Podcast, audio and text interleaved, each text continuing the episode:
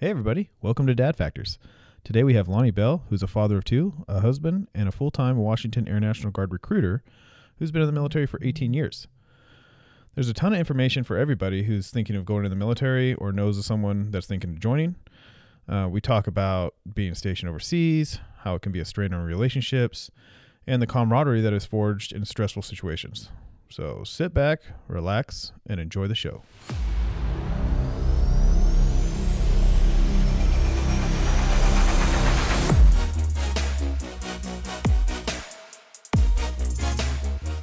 We love coming to you every week with life stories that have the potential to change your life or your kids' future. We want to continue to improve the show, so if you'd like to support the show or even buy us a beer, log on to anchor.fm forward slash dad factors. That's A N C H O R dot FM forward slash D A D F A C T O R S and click on the support link. It'd be super appreciated. This episode of Dad Factors is brought to you by Wallace Brewing Company. Wallace Brewing Company has the finest craft beers I've ever tasted. They have the Vindicator IPA, the 660 India Style Pale Lager, the Select Lager, the 1910 Black Lager, and the Red Light. I drink it, I give it to the guests on my show, and everybody that's had the type of beer that they like, whether it's hoppy or whether it's a light beer, uh, they love it. And they got this brewmaster Jack over there at Wallace Brewing Company. Puts this stuff together. Tastes great. I'd recommend if you see it in the store, pick yourself up a six pack. You won't be disappointed. And as always, Wallace Brewing Company reminds you to drink responsibly.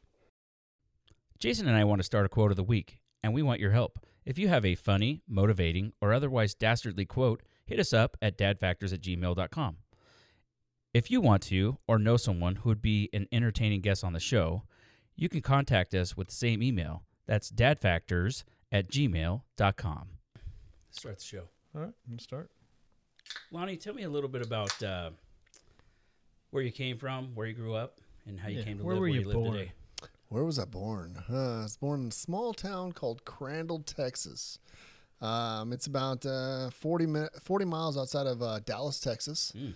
Um, kind of northeast of Dallas. And um, in there, we had three stop signs, no stoplights whatsoever, uh, one grocery store. Um, so it's a very small town, uh, nothing but football. And uh, that was it. If you didn't play football, you, you didn't do it. You didn't exist. It begs the question, though, were the stop signs all at the same intersection? Like pretty much like like it was it's pretty much there yeah um no i mean they were spread out so you know it's kind of cool you get to go on a different road and there's a stop sign like hey what's up so um no it wasn't it wasn't bad um and then you want me to go deeper into like how Yeah. i got here Yeah. okay Yeah. so, um, joined the military uh, at the age of uh, 23. I actually signed up at 22 um, whenever 9 11 happened. Uh, I went, and of course, everybody was signing up. So I got stuck in the waiting list. And um, when they finally accepted me, I joined the military. And, uh, you know, I picked everywhere around Dallas, Texas, because that's where I wanted to be. And of course, I got stationed really close to there, which was uh, uh, Mildenhall, England. So, yeah. Um, so completely different culture for me um, getting there. And uh, I will say about Mildenhall, England, that was the the one place where I found the best Chinese food ever. Really? A Nice. little roundabout place, like a hole in the wall. Uh, it was you know six bucks for a, a plate of of Chinese food, and it was the greatest. And for And the it- love of God, don't walk in the back and look at what they got. oh, I, I It's would never. I, I, never. Uh, Trying to ruin Um, your food? You yeah. don't do that. after that, I got stationed here at uh, um, Spokane, Washington. Never heard of Washington, like the state of Washington. I was like, when they said Spokane, Washington, I was like, DC, like, yeah. What the heck's going on? like, I'm not prepared for that. Yeah, a lot of people say that. Actually. Yeah. When I was in the military, people would say that to me. Oh, you're from Washington D.C. yeah. No. So I got here and I'm like, they have a football team. Like, what is what? Who is this place? Mm. So uh, ended up loving the place. You know, all four, all four. Uh, um, you know, climates. You know, winter, summer, fall, Yeah, spring, the whatever. seasons. all the seasons. And uh, so yeah, I stayed here and got married, and now my wife won't leave. And you know, whatever. so that's me in a rundown. Huh. It's cool. Interesting. So you got two kids? I got two kids. I got a uh, five year old and a three year old. Uh, five year old boy and a three year old little girl. Nice. Yeah. You all done? Uh, all done. Yeah. Yeah. I got snipped and, Yeah. you know, the wife got uh, taken care of and Yeah. uh, we're good to go. Nice. So, Yeah, I No was gonna do surprises. that. And I accidentally missed my appointment last Monday. and my wife doesn't Oh. know yet. And I thought it was next month. Oh. huh. Yeah. Yeah, I knew you had an appointment coming up. And you missed it. Yeah. Well, be careful did. for the next week. Yeah. You know? Right? Yeah, I did uh um I got my vasectomy done and then almost a year later, like to the day, my wife had a hysterectomy. Oh, and yeah. so Was it a partial or a full? Partial. Yeah, that's But- what my wife did. Yeah. But I was like, you knew. You you just Yeah. wanted me to go. You knew. oh, yeah. Yeah, but then I got a uh, when I had mine, I got a, a blood infection. Oh. Yeah, so Okay. they tell you to like do nothing for three days. which is impossible. Yeah, and so I'm like, I feel fine, like a little tender, but otherwise fine. So I was out in my old house hanging Christmas tree lights. I had a ladder set up in the bed of my truck because it wasn't tall enough, and uh, no big deal. Everything went fine, and then like I don't know, I just started feeling terrible, and uh, about a week later, I go back to the doctors, and they're like, "Oh yeah, nope, blood infection. You got to take these two shots That's what they right say. in the yeah. right in the butt cheek." So yeah, but that's what they say though. If if you don't sit down and do nothing, even though you might feel good, then Yeah. you get a blood infection. Yeah, see another guy that we work with, um, he went to work the same day that he had his vasectomy, and he also got a blood infection. So I'm like, okay, well, apparently it's a common thing. So I tell everybody that goes to get one now, like, literally do nothing for three days, sit on the couch, even if you feel fine. So my wife decided to um, re. So we had a man cave downstairs, and I wasn't really, I hadn't really set it up or anything. So she was like, "Oh, let's make that into a kids' play area," and I'm like, "Oh, no problem, right?" And this was, you know, a month before my vasectomy, and of course, the day that we have my vasectomy, she's like, "I'm gonna go lay the floors and move." all the dressers and all this stuff, right? And so we have some some oak book, bookshelves that are super heavy. And so I hear her down there struggling. So I'm like, ah, I feel fine. I'm going to go down there and help her out, you know? And I move one and I'm like, huh? Oh no, no. And that, that was, that was my, uh, my learning point right there that, uh, yeah, they can swell. Um, yeah. And it looks super weird. Yeah, So Yeah. don't do that. yeah. So yeah, I'll reschedule that soon. Lonnie, you were, so you're in the military I am. I am. currently, Yep. And 18 how- years now. 18 years. Wow, Yep.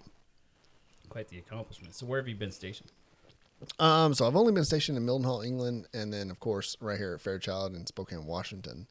Um, I'm fortunate uh, that I only had those two bases because I switched from active duty to the Air National Guard um, once I got stationed here, and I saw again all four seasons, and was like, eh, you know, this is this is a good spot because in you know in Texas we have it's either super hot or you have black ice, and that's there's nothing else. Like that's it.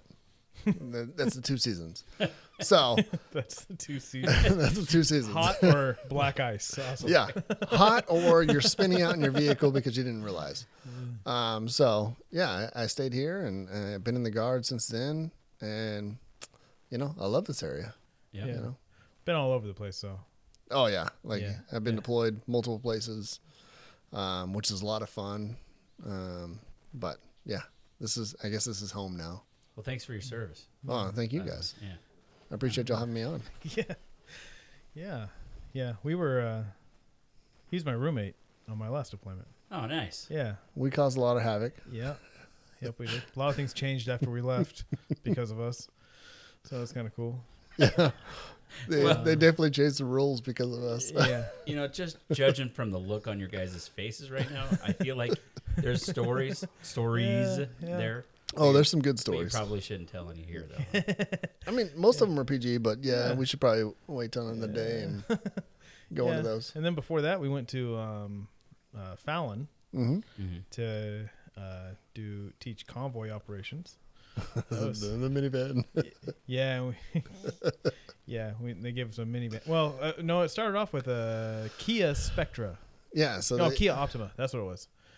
And we had uh, three weapons cases with us, which had two 49s in them or two two 40s? forties. Two Uh, 40s. so heavy weapon, machine fire, machine machine guns, basically. And I mean, these cases are. Oh, I shot the 240. Oh yeah. Yeah. I mean, the cases for them are you know, three and a half, four foot long. At least, and- yeah. Oh, And- not that 240. I was I talking mean- about the machine gun. Well, yeah, Yeah. I mean, it's a, it's a machine gun, but I mean, you know, it had extra stuff in there, so of course the case Oh, was a the little bit bigger. case. I see. Yeah, Yeah. the case for it. Yeah. And they gave us a a little Ki- four Kia- horse sedan. Kia Optima.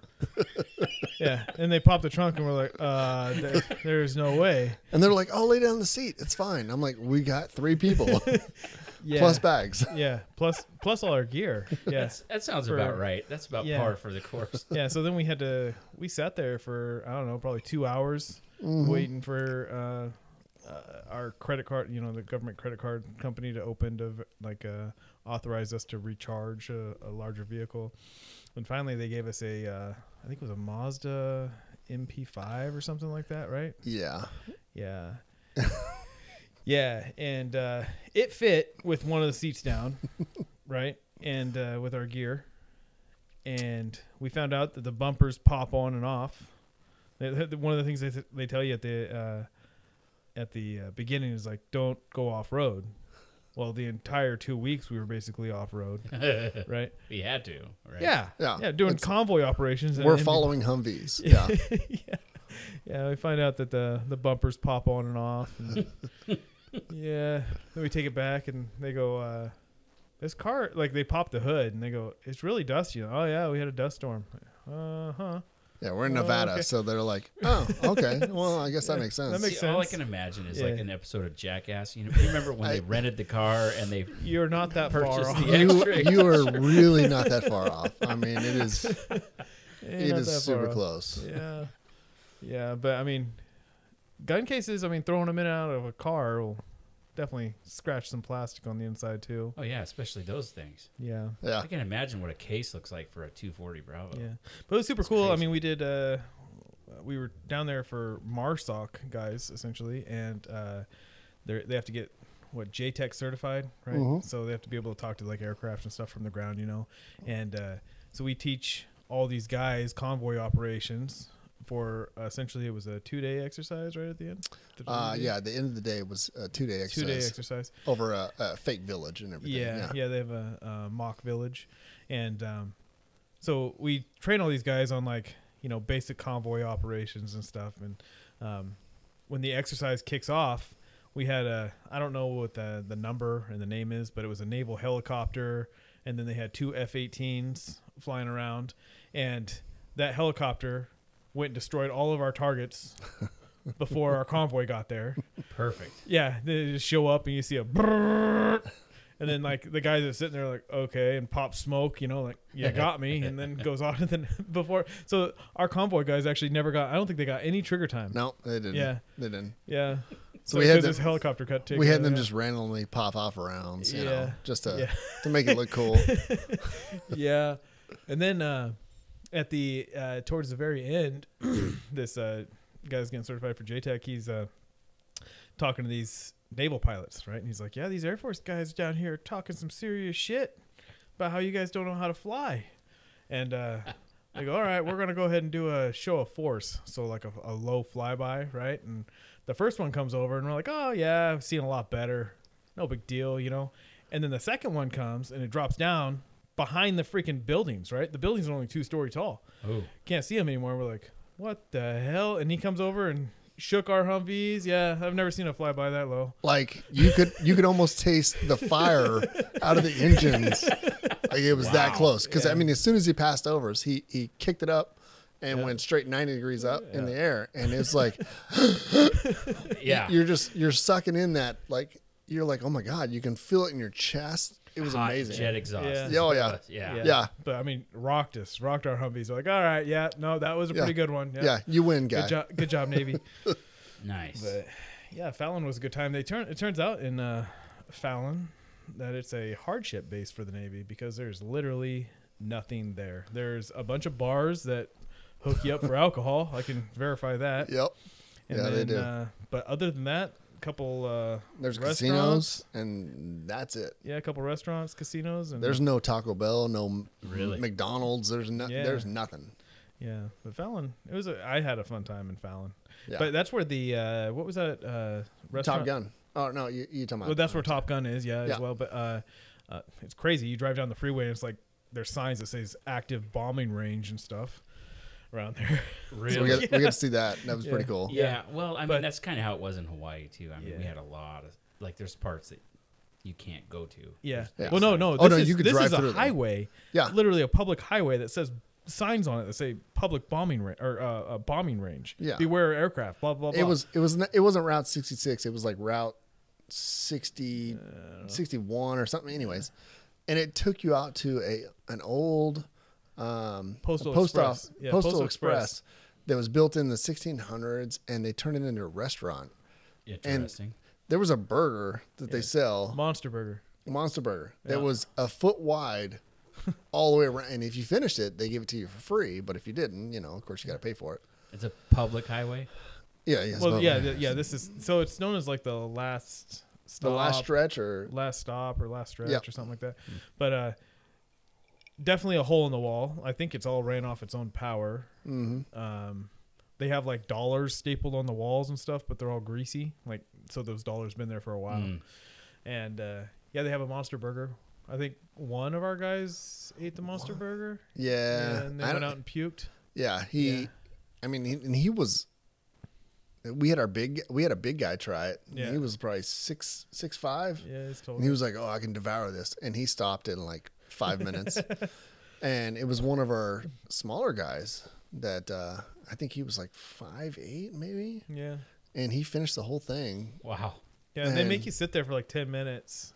So he sat there for ten minutes, but after that, he ran outside and was trying to throw up. He said he was. And, It hurts. And I mean, he got a free free burger and a t shirt. Yep, yep. Got a T-shirt. And then I he was hungry afterwards because he puked it all. I don't think he was hungry for a week. Yeah. Like that kid. Yeah, but Fallon was a good time. Then we drove to. Uh, the only thing close to there is what Reno and Tahoe, right? yep. Yep. Yeah. So those are the next closest things. So we went to Tahoe, found a bunch of overpriced areas, and um, walked on a couple beaches that were apparently private. We we tried to go on one off. beach and they were like, "Oh no, we charge you to go on the beach here."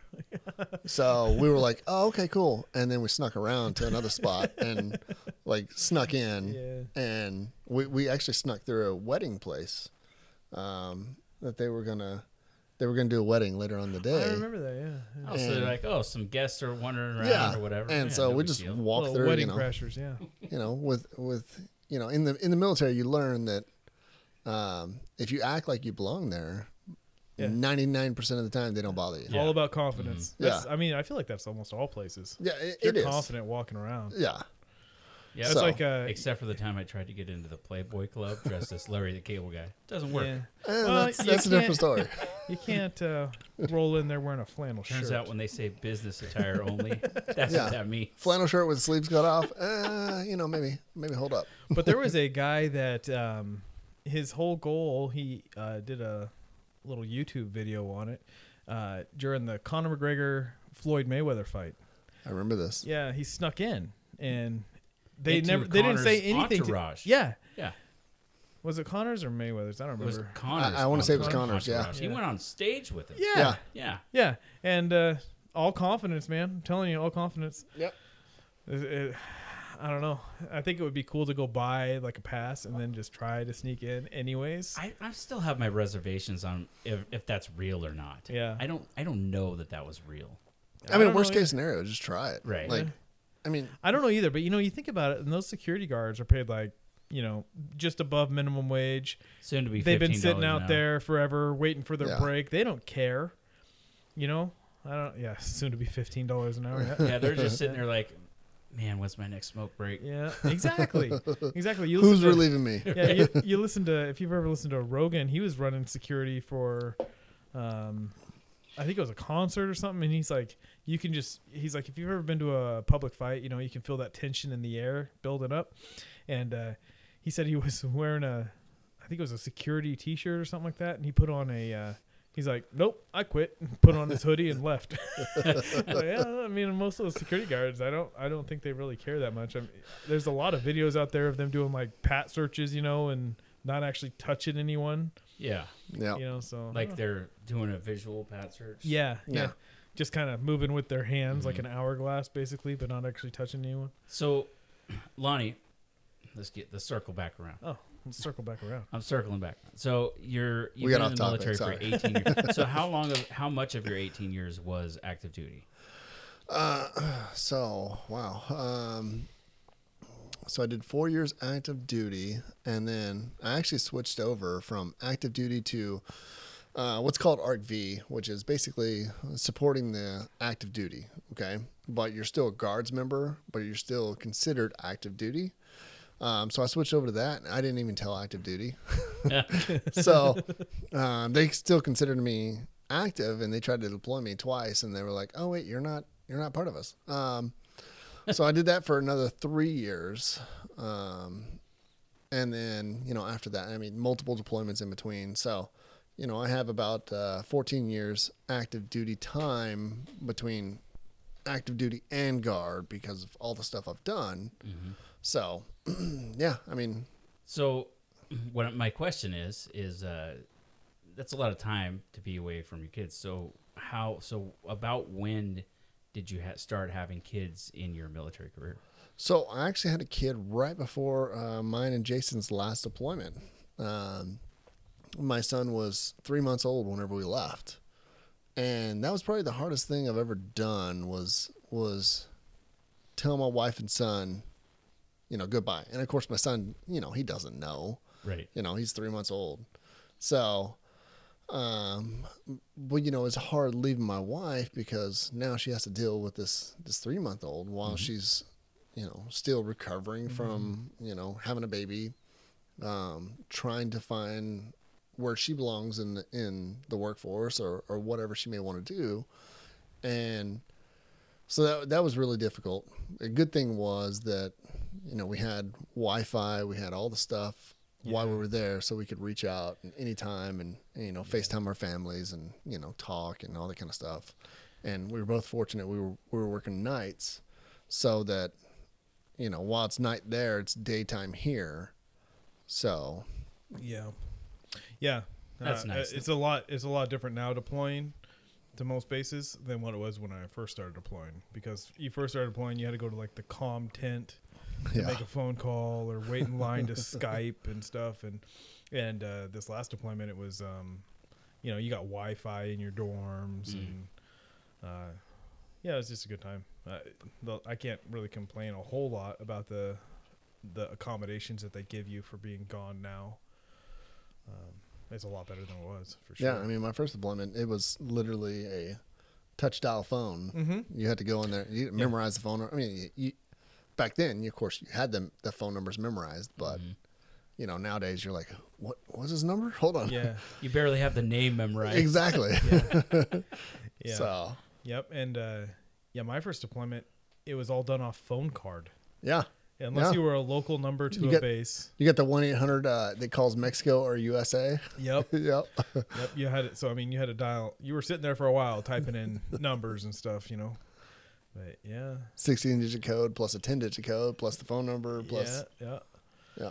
But uh, yeah, overall, would you say the military's been good to you? Oh, I'd say it's it's been amazing for me. Um, and I mean, Jason, you'd probably say the same thing that um, there's goods and there's bads with everything. Um, you know, it's any job that you go to, no matter what, you're going to have your ups and downs. But uh, you know, the military providing you with education, health benefits, like there's so many goods that they they outweigh the the bads. Yep. I mean, you're always going to have your bads. Even if you're working at Taco Bell, you're going to be like, damn it, another taco, another bean burrito. Like, oh, right. But, Don't You they know. know the beef isn't done? yeah. I mean, you know, what can you do, right? Yeah, yeah, exactly. And well, so my my question is is how how difficult is it now that your kids are a little bit older? Like, I, shouldn't you be deployed to the capital, By the way, So I mean, there's like twenty five thousand troops. Are are you one of the four? That, no, so got- they actually they wouldn't let me go. Um, I'm actually a recruiter for the Air National Guard, Oh, uh, the Washington Air National Guard. Um, so because I'm a recruiter and I'm considered active duty, they wouldn't send me. Um, I actually asked uh, security forces, like, "Hey, you know, you need an extra body? Like, what's going on?" and they couldn't they couldn't get uh, approval for me to go, and not because I wanted to go like to cause trouble or anything, but you know, how many times do you get to go to an inauguration, Right. whether you whether you like the president or not? Like, it'd be an amazing event. yeah, Yeah. hands down, some of the coolest stuff I did. I did in the military, and I was only in for a few years, but man, I was in the halftime show in the Pro Pro Bowl in 1998. So cool. I, worked security for a Willie Nelson concert. Are you kidding me? Oh my god, yeah, it's great. yeah. And I know I wanted to go, but of course they they they told me no. So yeah, Yeah. I'm stuck here just uh, you know talking to wonderful people that want to join the Air National Guard. Right. So, how long you been a recruiter? Uh, God, it's been Three years. Two three. years? I think yeah, it's three years. I'm hitting four uh, soon. Because So. I have I got the perfect conundrum question for you. Mm, I'm gonna hit you with throw it. it. I'm gonna hit it. you with it. The Air Force probably isn't gonna like your answer. Go so, for it. so what would you do Uh-huh. if your kids came up to you? Let's say Yeah. your kid was 18 Yeah. tomorrow and Okay. said, "Dad, I don't want to go to college. I want to be in the Air Force. I want to be in the Marines. I want to be in the Navy. I want to be a Navy submariner." Yeah. What'd you say then? Uh, if he said he wanted to be a Navy submariner, I'd be like, that's amazing because they have like their that program that they have for the Navy. Um, the, the the knowledge that you can get, you can go to, you know, um, all these organizations, whether it's Tesla, whether it's you know a, a car distribution of some sort, um, you know, all that kind of stuff. They they kind of train you and all that stuff. But if you said Marines, I'd be like, uh, no, hold on, son. Yeah. All right. Uh, you're Time gonna out. be you're gonna be trained infantry first, you know, before you do anything else. Um, Yeah. But if they came to me and said, you know, I want I want to be Air Force or Air National Guard or, or whatever, I would be 100% okay with that because, you know, of course, I know what it is. Mhm. If they said Army, I'd be like, hell no, yeah, it, it's not happening. Hey now, I mean, there's nothing wrong with the Army, all right? now listen. I kind of agree with you. I kind of don't, but because I had a great time in the infantry. Right. Okay, but But you know the lifestyle. The you know the transfer- quality of life. Yes, and the transferable skills are really not there. I mean, I, Exactly. I shot a lot of guns and I learned how to kill people really well. And kick indoors. Yep. Right? And walk long distances. Yeah. And and build a tent. Yeah. yes. And I yeah, and dig a hole and Yeah. everything. Yes, I, I learned a lot of these things that you just really don't do anywhere else in life. Not, not- Exactly. Not, anywhere. But Right. It's very difficult to transfer those skills over. Yeah. So And and that's the same way for the you know, and and and the Army and Marines, don't get me wrong, like they're needed assets for everything that we do. Absolutely. Right? And but that is their their main core is building you up to do these things that other people don't want to do. right. Mm. and you know with the the navy and the air force they're a little bit different because they're more focused on hey this is your this is your career we need it to be more you're like professional in this career versus you know marines you may join for a career but you're still going to learn how to kick in a door how to Yeah. How to attack, how to do this stuff. So I- I, I think that's the difference between the, the, the four main different the, the, the four main careers. Yeah. And nobody counts Coast Guard, so Or Space Force. Yeah. What Well, about I Space mean- Force? yeah. yeah, I'm I, trying to go to Mars, Hey, they bro. just had their first basic training video put out, okay? I, I saw that. Yeah. oh man, did you see uh what's uh what's his name? Uh, It- Angry Cops. Angry Cops Angry Cops YouTube, just yeah. destroyed it. Oh my god, it was funny. yes, he did. You're gonna make me spit into the mic. Hold on. and all I gotta say is that's an army drill sergeant. Okay? Yeah, That's a true. When I went to basic training, Yeah. army drill Yeah, sergeant right Uh, he's he's in that uh in that video wearing BDUs. yeah, yeah, Oh, kicking it old school. I Yeah. like it. Yeah. I mean, Space Force is uh, um, it's NASA with army mixed in. I mean, that's the way that they display the the videos. Well, kind but of. the Air Force is running the basic oh, I know. training. Oh, yeah, yeah, But I'm saying like they're they're they're displaying it like you're gonna go and you know kick a Martian in the face, like like Meat hold Warp, up, meat, right? Meat more. like hold up, we haven't even like made contact with other people. Like What does he say? I'm gonna have to do some combats with you. Did some combats. yeah, uh, you know, I mean, how are they gonna do zero gravity combats? like Yeah, he talks about that. He's like, "Why are you climbing a rope? Shouldn't you be swimming in the air?" Yeah, yeah. So there's going to be some funny videos out there Yeah. uh, that I'm sure everybody's going to enjoy. But Space Force is a real thing. It's just it's NASA with military aspect is all it is. Yeah, So yeah, yeah. I was curious about that. I mean, the Space Force. Um, uh, you know, I, I thought when they created that branch, I'm like, oh, they're going to absorb NASA because DoD's been after that budget for a while, yeah, and uh, no, NASA's still, I think its own entity, but they work a lot with like SpaceX now, and now there's Space Force, and I'm just like, I eh, mean, no. in, in, I could be wrong, but I want to say NASA uh, basically went away three years ago. Am I correct? Or- Kind, kind of. It's still Yeah. around, but It's- it's they got still- rid of a lot of their employees and stuff. Yeah, it's still Yeah. there. and I think they got rid of most of their flight programs, right? Right. It's all Yeah. ran by SpaceX now. And that's why, um, um, oh, what's his name? Tesla. Um, Elon Musk. Elon Musk kind of took over the program of like, we're going to do SpaceX, we're going to do Space, you know, 15, what, whatever, whatever he's, you know, saying now. But, um, no, I, I think NASA kind of, Space Force is kind of that, starting to absorb Morph, it, you know. absorb it. and it. this could be just me randomly throwing stuff out, so don't quote me. Um, Well, see, that's what I think my oldest boy is going to do someday. He's going to be the grunt of Space Force, the guy in the back of the ship shoveling Hey. dark matter into the into the warp drive. You I'm know sure what? they need somebody checking IDs. hey, you know, Space Force is like, it, it's where it's at right now. Like, Like if an you old get guy into on a coal train, you know what I mean? This isn't what I signed up for. You know, I had a friend that uh, recently retired from the Air Force. Uh-huh. Got a uh, got his retirement orders, right, certificate and everything, and he transferred over to the Air Force. After, or I'm sorry, he uh, uh, uh, left the Air Force and then transferred to the, or retired from the Air Force. God, what am I saying? And then um, went and joined the Space Force as an E8. really, Yeah.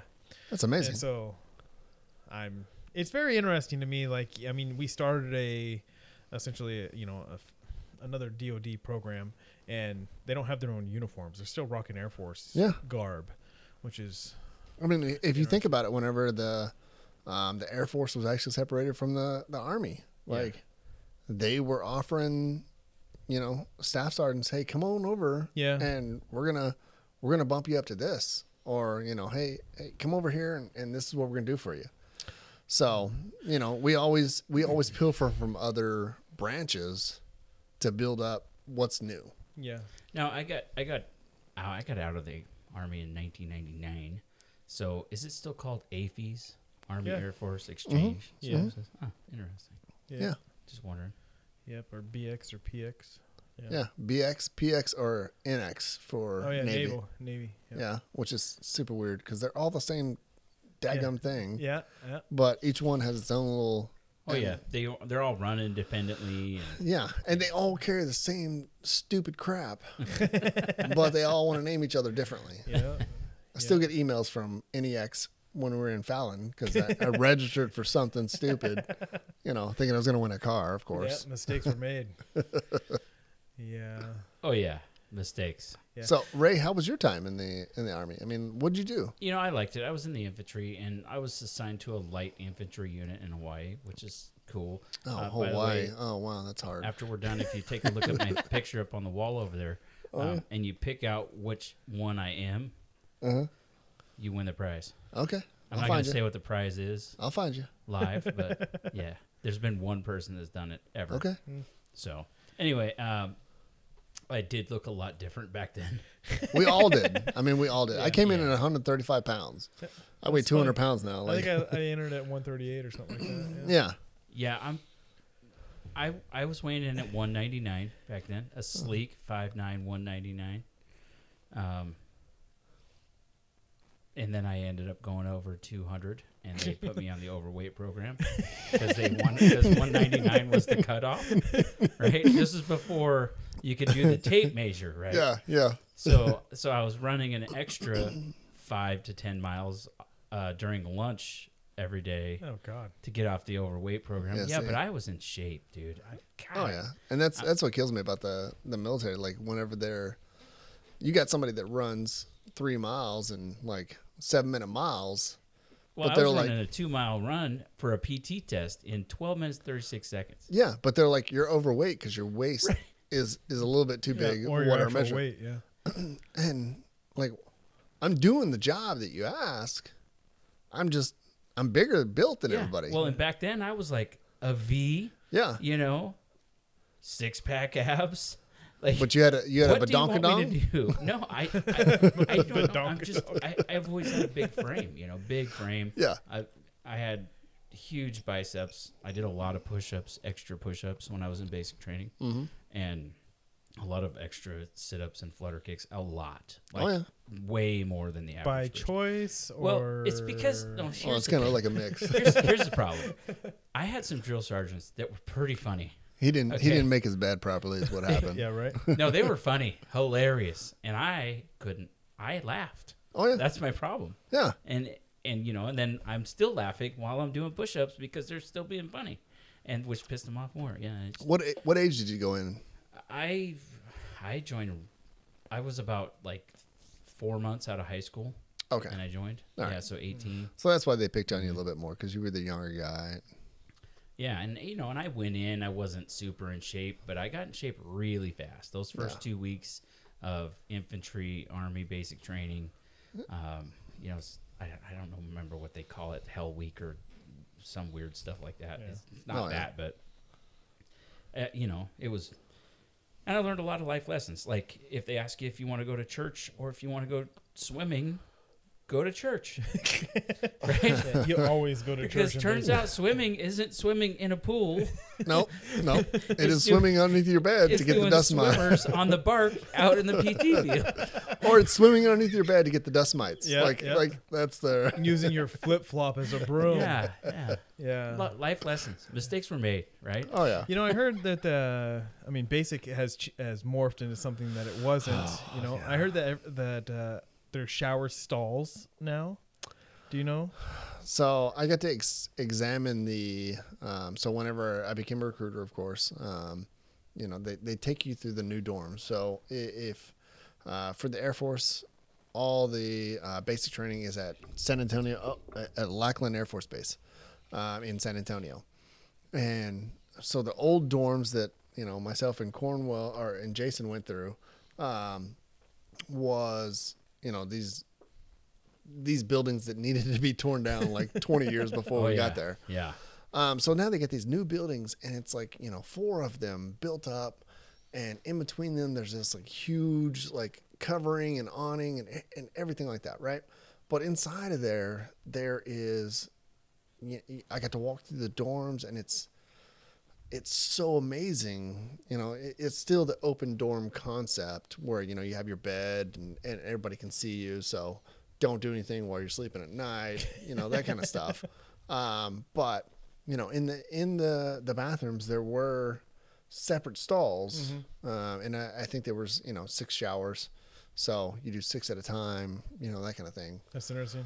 It's not the car wash. When I No. like when I went through, you know, you were soaping and lathering, and you basically went in and did this U, following the dude in front of you, and Yeah, Yeah. I'm sure it's probably the same when you were going through. Yeah.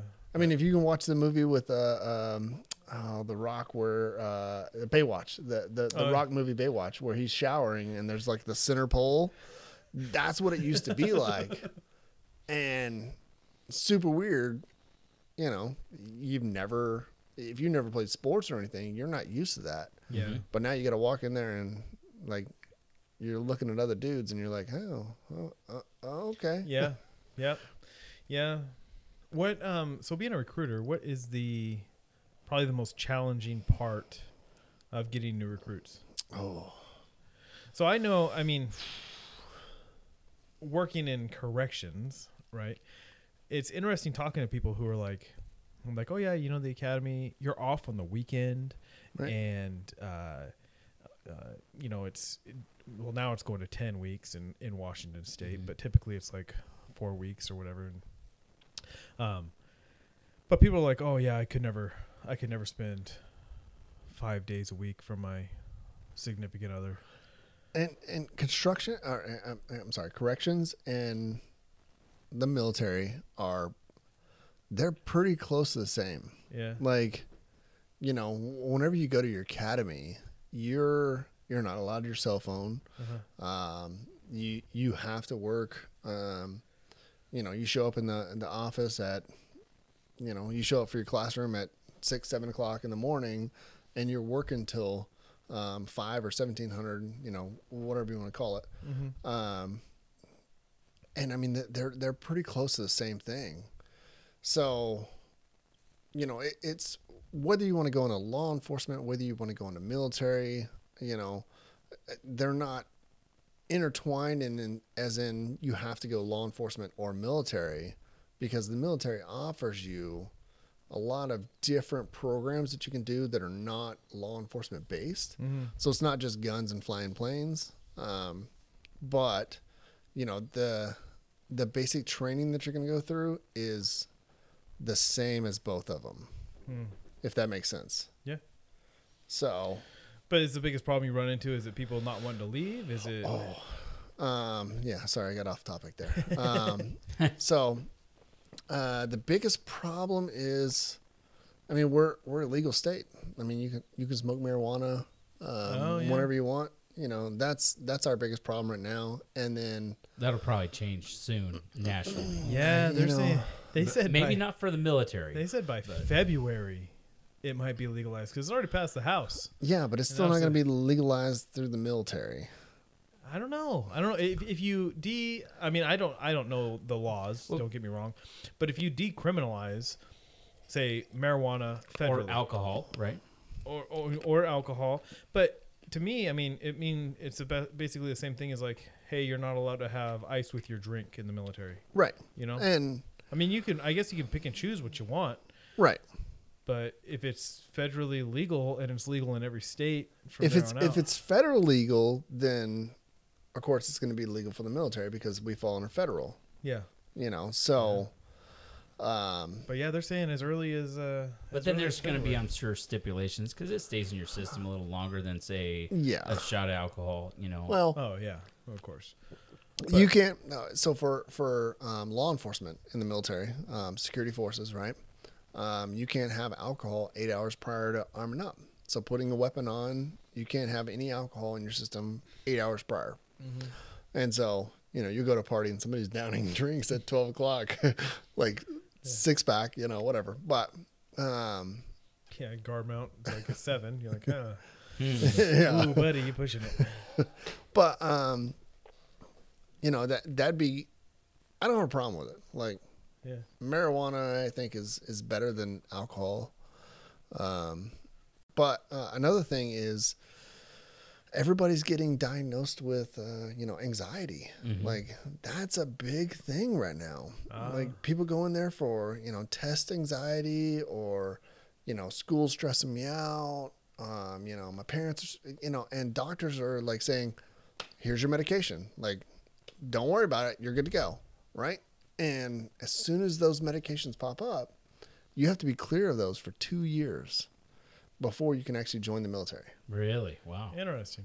because they want to see what your personality is without them. Whether you can handle it. Yeah. Yeah. And so if it's depression, anxiety, um, you know, whatever it may be, so it's it's super weird. That's interesting. Yeah. Anxiety and smoking Smoking the reefer, left hand cigarettes, the devil's whatever. lettuce. Yeah, Left, left hand cigarette. whatever you want to call them. Uh, Which I mean, you know, if you're smoking, if you're smoking pot, marijuana, whatever you want to call it, um, you know, as long as you're clean for 45 days, there's no problem because there's no limit no more.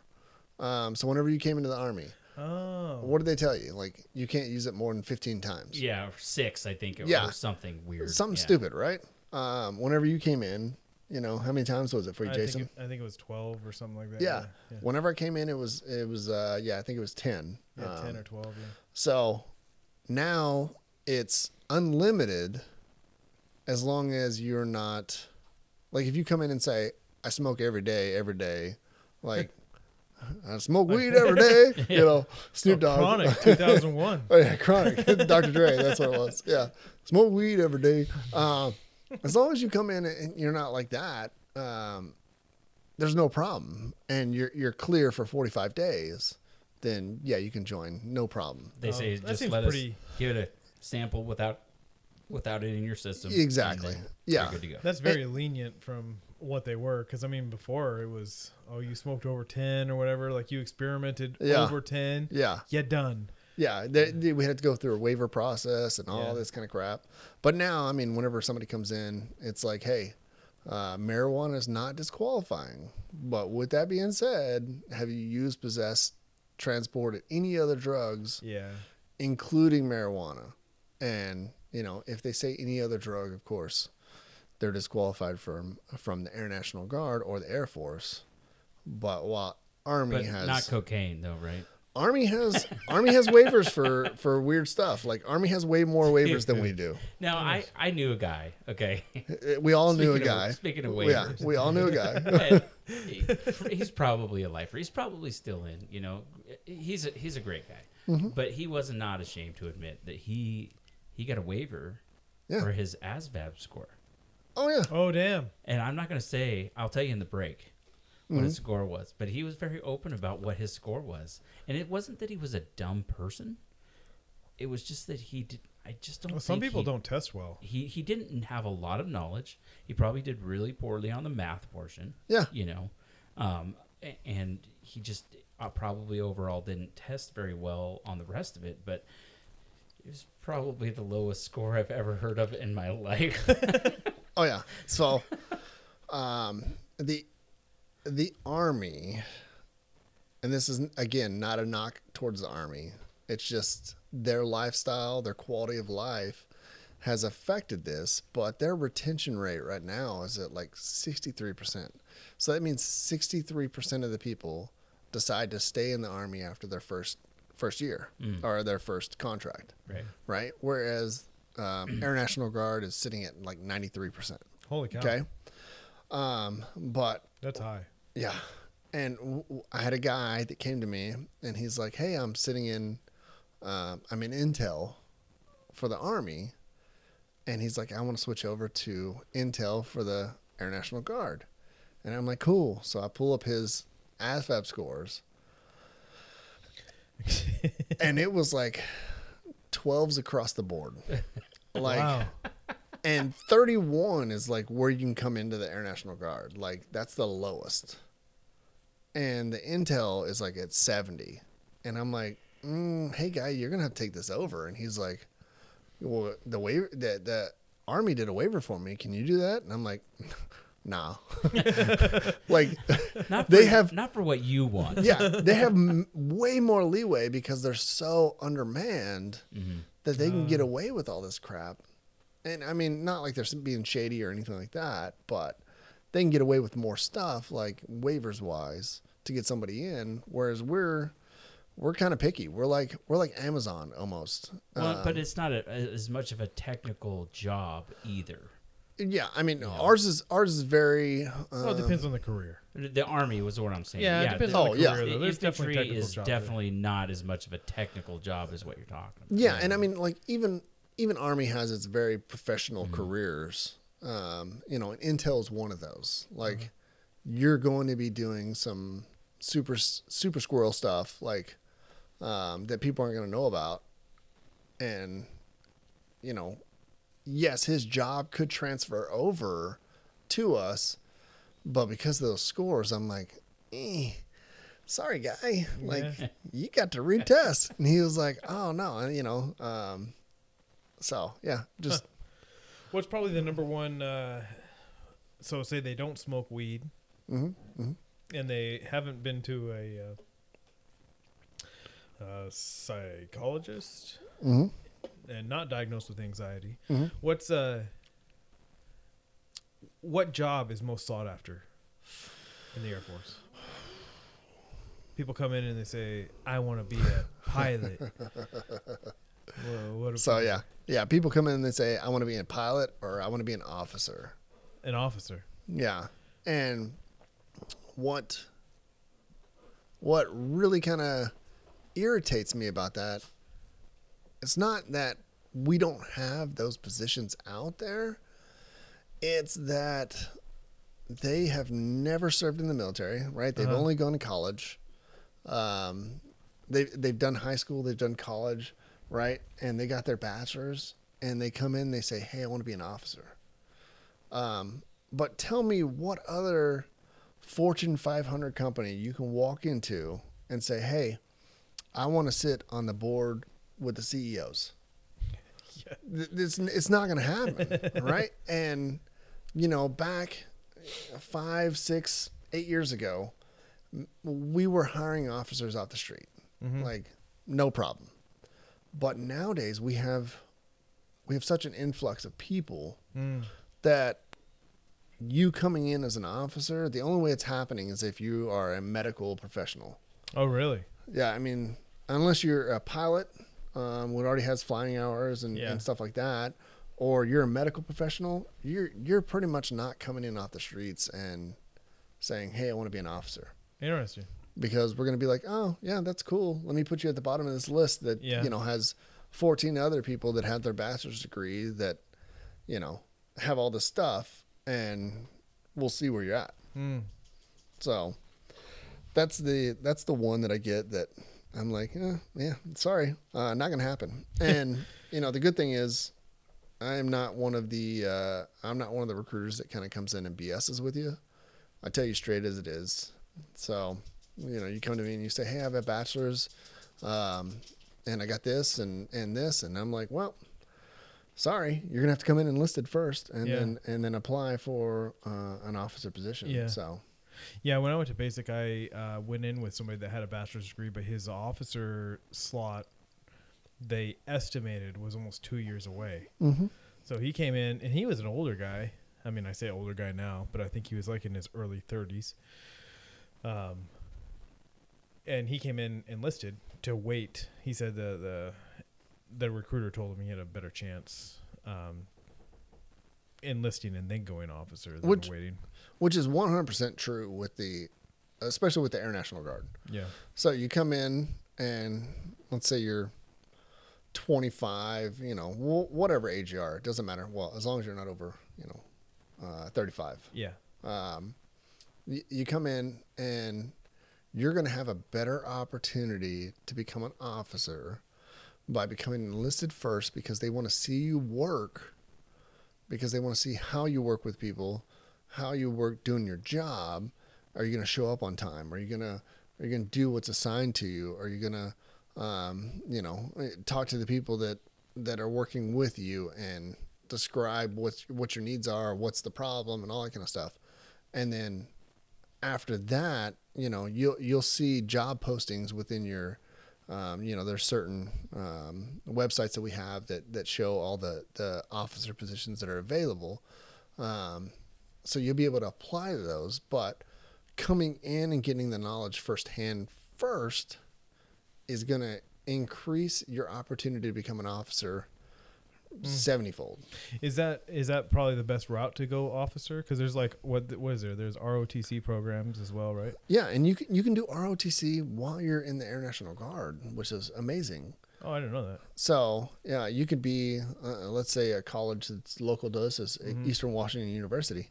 Um, you could be in the ROTC program there, still be in the Air National Guard, and then Oh, I see. I see. Enlist, and then you're also in college. Yeah. Almost guard guys. Okay. and and I mean we have um, state tuition assistance and federal tuition assistance, so your college is paid for while you're there, but you're doing ROTC, and then after three years, ROTC will say, hey, um, either we want you to become an officer or we don't want you to become an officer, right?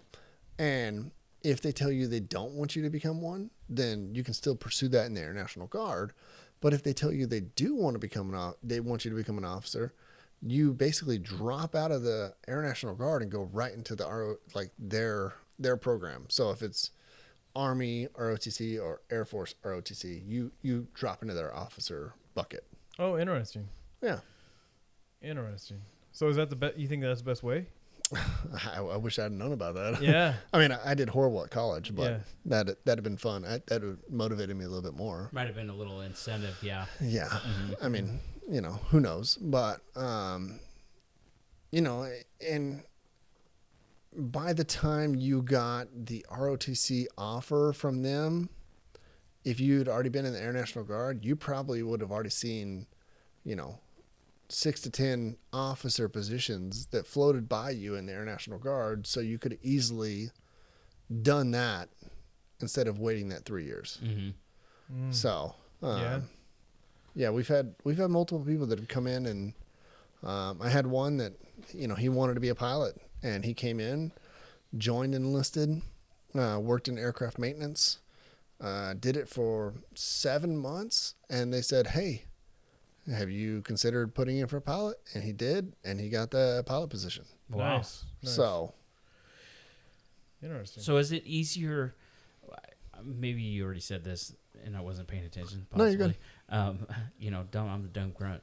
That's all I gotta say. so is it easier? we're both security forces, so No, we're, I mean, like we're we're all kind of grunts in a right, way. right.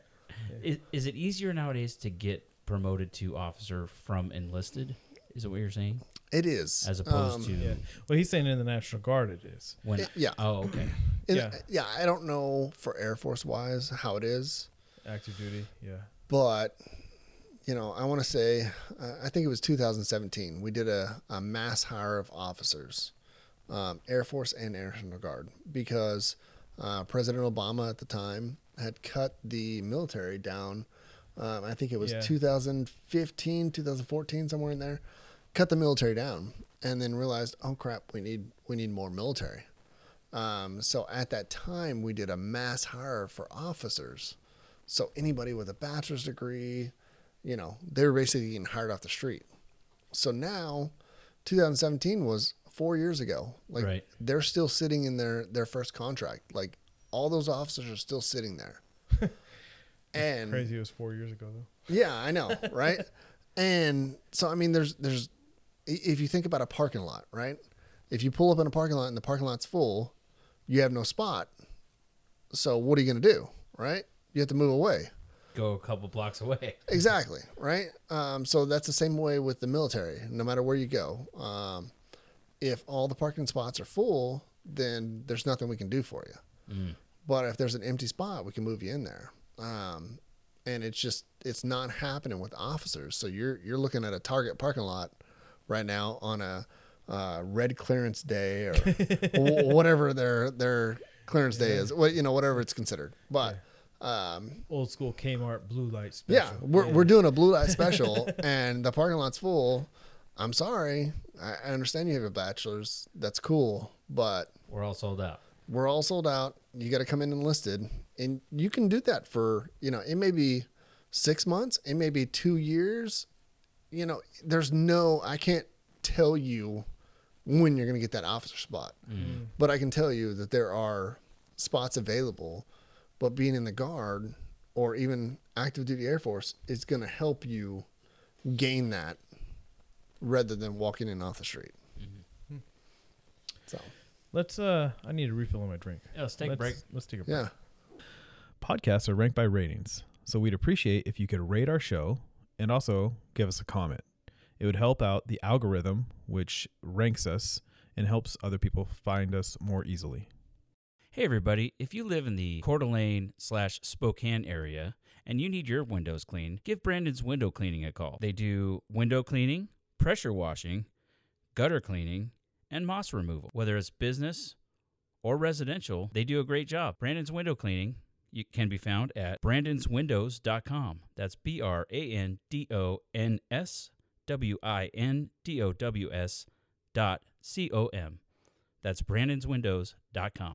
We can Good start job. that over. We can start that over. Here we go. Ready? and I'm the rookie. And we're back. There we are. Not All enough right. of a pause. So hold Yeah. on, hold on. And we're back. All right. So, Lonnie, before the break, we were talking about uh, Yeah, I don't remember what we're We talking. were talking. We were talking about reasons uh, people get disqualified from the Air Force. Oh yeah, and then we talked about officers and. Uh, All right, so you I got know. a I got a pressing question for you. Ooh, ooh, I'm, I'm excited. Your, let's go with Tell me. your daughter. ooh, yeah. Your daughter wants to join Air Force, Space Force, or Navy. Okay. Sorry, Coast Guard, Marines, and uh, Army. Yep. Wow, But- Coast Guard is out. Yeah. Well, I don't know, dude. I mean, I've known some Coasties now, and if I would have known now what I wish I would have known then, um, I probably would have went Coast Guard. They get some dope ass assignments. They do a lot I of drug been interdiction. I, First I tried to go Coast Coast Guard. Guard. I tried to go Coast Guard, but their waiting list is out the door. really? Like, and, and this is what this is what recruiting services want, right? So we want to be at hundred percent in all of our career fields, so that when uh, Joe Blow or Jane Blow walks in and says, "Hey, I want to be this career field," um, we can say, "Okay, you know what's what's your medical?" Con-? We can ask them all the questions, right? And if there's something we're going to have to work through, they go on the bottom of the stack. Mm. And Mm, that's what Coast Guard has right now. Like they're they're just picking the cream of the crop nice. because they're so they're such a small entity that they have they have limited spaces and they can say, "You know what? We don't want you. We want, you know, this one." Yeah. So, Yeah, what do you got to offer? Because there's 20 people that want yeah, that spot. exactly. Yeah. Exactly. And that's what all recruiting services want to get at. Mhm. So, So when it comes to say your daughter Yep. joining the let's just say Air Force, Yep. what career are you going to guide her towards, and why? I mean, I'm honestly, I'm going to let her choose. Uh, you know, and that's that's not me me being biased. Yeah. Um, Well, she comes to you and says, "Dad, I'm going to go security forces." Space Yeah. Force. I mean, Meet Space Mark, Force. Dad, I'm going into the Space Meet Force. Thorpe. yeah. um, and and there's so much not known about the Space Force right now yeah. that I really can't talk about that. Like, I don't know if it's gonna be, you know, Space Force law enforcement or you know Space Force uh, military uh, or, or medical personnel. Pilot. Like I, I don't Yeah. we don't know Astronaut. Really what's coming out with the spice the Space Force Spice The, Force. the, The spi- Spice The Force. Spice Girls. I like the Spice Force. So we really don't know what's coming out with that. And so I can't really talk on it. I would love to, but Yeah. you know, I, I don't know where it's going. You know, is it mm. going to be is it going to be more of what the Navy has where they have their nuclear programs and Yeah. You know, hey, you're you're working on um, certain engines, you're you're doing this kind of stuff. That's Um, an interesting thought. I mean, because in space, there's allegedly no weapons allowed. I mean, you so know, it's a it's a no man's That zone, is right? interesting. What are you protecting? You know, Yeah. PL two resources. What are we talking about here? And so, it just for you that are listening, there's there's PL one, two, and three, and Four. four, Oh, yeah, four, yeah. resources. Which four is the most important, or no, one is the most important. Got that reversed. yeah, I messed that up. Uh, one is the most important, as in uh, A you nuke. know, a nuke, or Yep, and you know, PL the president's plane is considered A a PL one. Yep. PL one. Yep. Um, you know, those kind of things. But uh, if my daughter came to me and she said, "Hey, you know, I want to join the military," um, with my experience, I would definitely tell her no army.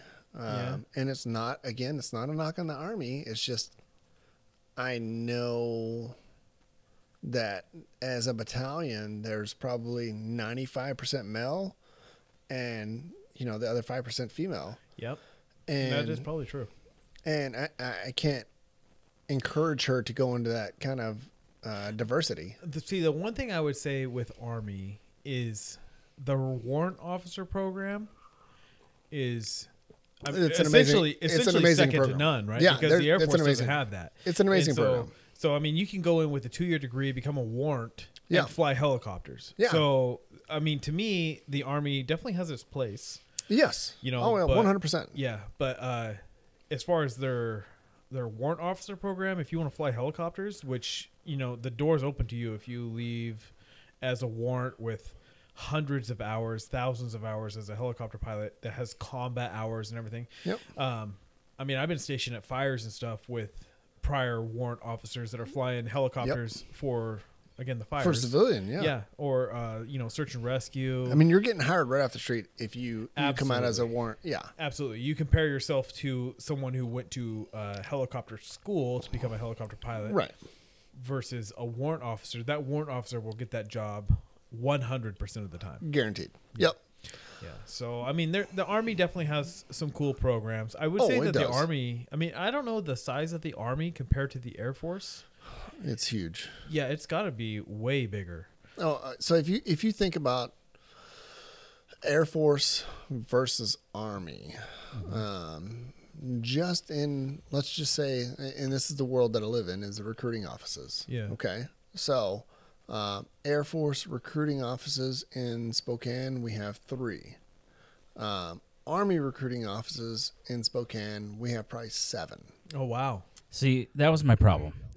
that was the reason why I joined the Army instead of the Air Force. Yeah, because Is- they're everywhere. Is because in Moses Lake, Washington, where I grew up, Mhm. okay, back in the '90s, Yeah, right? Which is actually a good area. The I, I like that place. I, I went. I literally I left my place is a house to go to the Air Force recruiter's office. Mhm. Okay, and they weren't open Yep.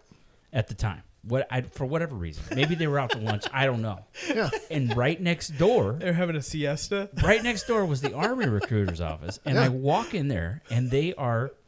There's three of them in there. Oh, and they're they're all about like, hey, what's going on? Hey, Yeah. Yeah. what do you want to do? Right. What's, what's going? Huh. Oh, you know, and then you know, and then I take the ASVAB, and I I scored high enough. I probably could have made it into the Air Force. Oh yeah, I'm sure you could have. No, but what I was told later is that I scored high enough. I could have been a nuclear tech for the Army. Exactly. Um, and and this recruiter was like, "Oh, we'll give you ten thousand dollars for college and Yeah. a five thousand dollars signing bonus." And I'm like, "Well, sign me up." Yeah, Yeah. you know, I feel like they prey on almost the poor. Yeah. You And- know, like ten thousand dollars signing bonus. But oh e- my well, god! and back in the '90s, that was a lot. yeah, Oh, yeah. I- well, absolutely. That yeah. was a lot. I mean, bread was no. I'm just kidding. Well, no, what Gas I'm saying, was no, it was a a five thousand dollar a dollars, gallon. bonus, but it was uh, ten thousand dollars for college. yeah, but you know, and, and this again, this is not a knock towards the army, but they they bring people in, and while like you said, you you scored high enough for a nuclear job, which is. A, a very high score, like an amazing job, because you're not going to put a dum dum in right. like, oh, I'm gonna bang this nuclear head with my hammer, right? You're not gonna put somebody that's in there like that. So you scored high enough, but they are all about selling you a job that they need a feel for. Yeah, and that was their needs. That was And definitely their needs. It was right after Desert Storm. Yeah, and Right. that's that's 100 percent what army recruiters do, and I understand why they do it. I need to put a pin in this. Um, does the army have nukes? I'm sure they have See, some I don't of know. I'm nuclear sh- program. I'm- well, I'm, sure they have a they- nuclear program of some sort, but I They- mean, They've got the they've Air got Force and the kinds of- Navy have enough nukes to destroy the world like a hundred times over. So Yeah, I mean, I'm sure they have some kind of program like. I just don't know. I mean, Yeah. again, uh, so so me, uh, with my experience in the army, let's just go back Wait, to you didn't? Did you go to the army? no, no, no. I didn't Oh, go in the army, okay. But I have experience with the army, Oh, right? okay. So so let's. Uh, you talked about you know you put in everywhere around Texas, right? Well, I yeah. put I put in everywhere around the West Coast. They said, Yeah. "Here's your dream sheet," and fortunately, but this was I- for the Air Force. yeah, for the Air Force active Okay. duty, Okay. active duty. Okay. Uh, my recruiter told me if you don't want to go overseas, they won't station you overseas. Oh, so I said, okay. So I had a girlfriend at the time, you know, that um, I said it would be cool to go on the West Coast, right? Yeah. Uh, born in California, I love California area, and so I put it in everywhere around the West Coast, right? And then I got my orders to my first base, which was fairly close to the West Coast, which was uh, Kunsan, Korea. right? That's pretty close. Yeah, you know, you know. close. I mean, I mean, it's like a, it's on the a- opposite side of it's the like, water. like a fourteen-hour drive, a 14 hour flight. yeah, yeah. And so um, I get to uh, Kunsan, Korea, which I thought was, you know, me being me and the internet internet not being what it is today. I didn't have a Dial uh, up. Yeah, I didn't have a uh, encyclopedia to look at where You've Korea got was. I I didn't pack shit. Right, I I packed a bunch of shorts because I was picture. I've seen pictures of Vietnam. I figured it was close to Vietnam. Right, this is how dumb I was. You know, eighteen. Listening to Fortunate Son on your way over, right? Yeah, yeah. And so you know, eighteen. I, I go to I, I go to Korea in January, which is probably the best month. I get off the plane, right? So we had a delayed plane in Seattle because Seattle had this uh, cold, uh, cold freeze in 2003, beginning of 2004. They had this cold freeze. It actually flo- froze the plane. We s- got stuck on the plane for like six to eight hours before it even took off. And you didn't even get peanuts, did you? So then it takes off, and our plane, our plane lands in this place called Osan, Korea, which is two hours north by bus, right? And so they were supposed to uh, uh, fly us to Kunsan too, but um, because we were so late, they said no, we're not going to do that. So then we had to get on a bus, right? We got on a bus, we drove to Korea or, uh, to Kunsan, and I'm looking outside and there's two feet of snow, right? so I'm thinking I'm going to Vietnam, right? I all I have is shorts and like my my parents had got me this Carhartt jacket for Christmas. That's the only cold weather gear I had, right? And so I get to Korea. Anyways, long story short, with the army, I my first experience with the army was seeing them. They were only posted on the fourth floor, right? So we had our, or maybe it was the third floor, but um, they were only posted upstairs. The Yeah. Air Force got the first and second floor, Yeah. right? Which, to me, that was the beginning, right? Like the our army will always get second hand to what the Air Force gets. Yep. Absolutely. And 100%. so watching these guys carry their uh, their A bags or their rucksacks up three flights of stairs every single day, Which is a bag that they carry all their crap in. yeah, yeah. Yeah. Um, versus me, I was on the first floor. You know, like I just got to walk to my my room, and they get to go up three flights of stairs. And the the second that And I of course, there's no elevator. yeah, the And may, sec- maybe it's the light infantryman in me, but I have no sympathy. But Right. Go on. but the second that I realized that I'm glad I joined the Air Force was when I saw two soldiers standing outside of our dorms, right? And they were on the third floor, and they were in their whitey tidies being screamed at by an E5. Right while I was on my way to Chow, they were. Uh, I mean, I don't know what he was yelling about, but he had them at attention, standing out there in their underwear. I mean, knife hand in him and all, right? And I'm just like, oh my god, I'm glad I never went army as I walk by. And from there on out, I mean, I've only seen army be treated a certain way, where Air Force is treated a different way. Yeah. And I mean, so, I've been multiple occasions where there's been army there. But whenever I have an applicant that comes to me and says, "Hey, you know, what's what's the difference between the units or the the branches?" And I say, "Hey, okay. Marines operate under the stars. Army sleeps under the stars. Navy navigates by the stars. Air Force judges its ho- hotels by stars. like that's that's my answer. That is for sure. It's for real though, because we used to go. that is Oh no my joke. God, that's This- so I mean, funny. even back in the mid to late '90s, we would go on our weekend, right? Yeah. To let's go to the Air Force Base Exactly. for breakfast. Yeah. Right. Let's go to their dining facility. Mm-hmm. Why? Because you get a oh omelet to order. Mm-hmm. Now I will get some of say that. Let me some of yeah, that. yep. I, I think Army dining facilities actually have better food. I agree. No Air way. Force Air Force has silverware, which is Yeah. neat. Army has plasticware, Yeah. but the air the Army's chow Is is way better. I is mean, better. Not, Yeah. No way. Yeah. Yep. Not. 100%. I agree with that one thousand percent. Yeah. Now I can only speak. I can't speak to stateside bases. I can only speak to uh, Overseas. To Yeah. overseas, you know, Iraq and Yeah. Well, and, Afghanistan. and by the way, going back to what you were saying about your wish list. Yeah. Okay. Well, I'm from Moses Lake, Washington. I put Fort Lewis uh-huh. Uh-huh. number one, Fort uh-huh. Lewis number two, and Fort Lewis number three, and got stationed in Hawaii. So now we Yeah. talk. Okay, you can't complain. Yeah, first dude, off, you were in No, Hawaii, no. bro. That- but that's what I'm saying. no, you you you are not one to speak. I had About- a lot of fun on my days off. Now, see, me and Lonnie. No here, shit. Me and Lonnie here. We uh after Fallon, correct? Yeah. We went to Hawaii. Oh, we did. We did. Yeah, yeah. Our unit sent us to Hawaii Yeah, and uh, so for so- two weeks. it Was for it two, two weeks? Yep. Yeah. two weeks. Uh, so we got a nice Bigelow. Like we were both uh, tech sergeants at the time. Uh-huh. Uh, so we got a Bigelow all by ourselves. Like Like sixes. uh, E6s, yeah. Uh, so we both got a Bigelow all by ourselves, right? What's, what's a bigelow? Like a bungalow? Listen, bungalow, listen. whatever you want to Listen, call it. it's one of those things that you don't have to worry about because it was five stars. I'm thinking Yeah, that. it's something Army doesn't get. Wait, time out. It was five stars.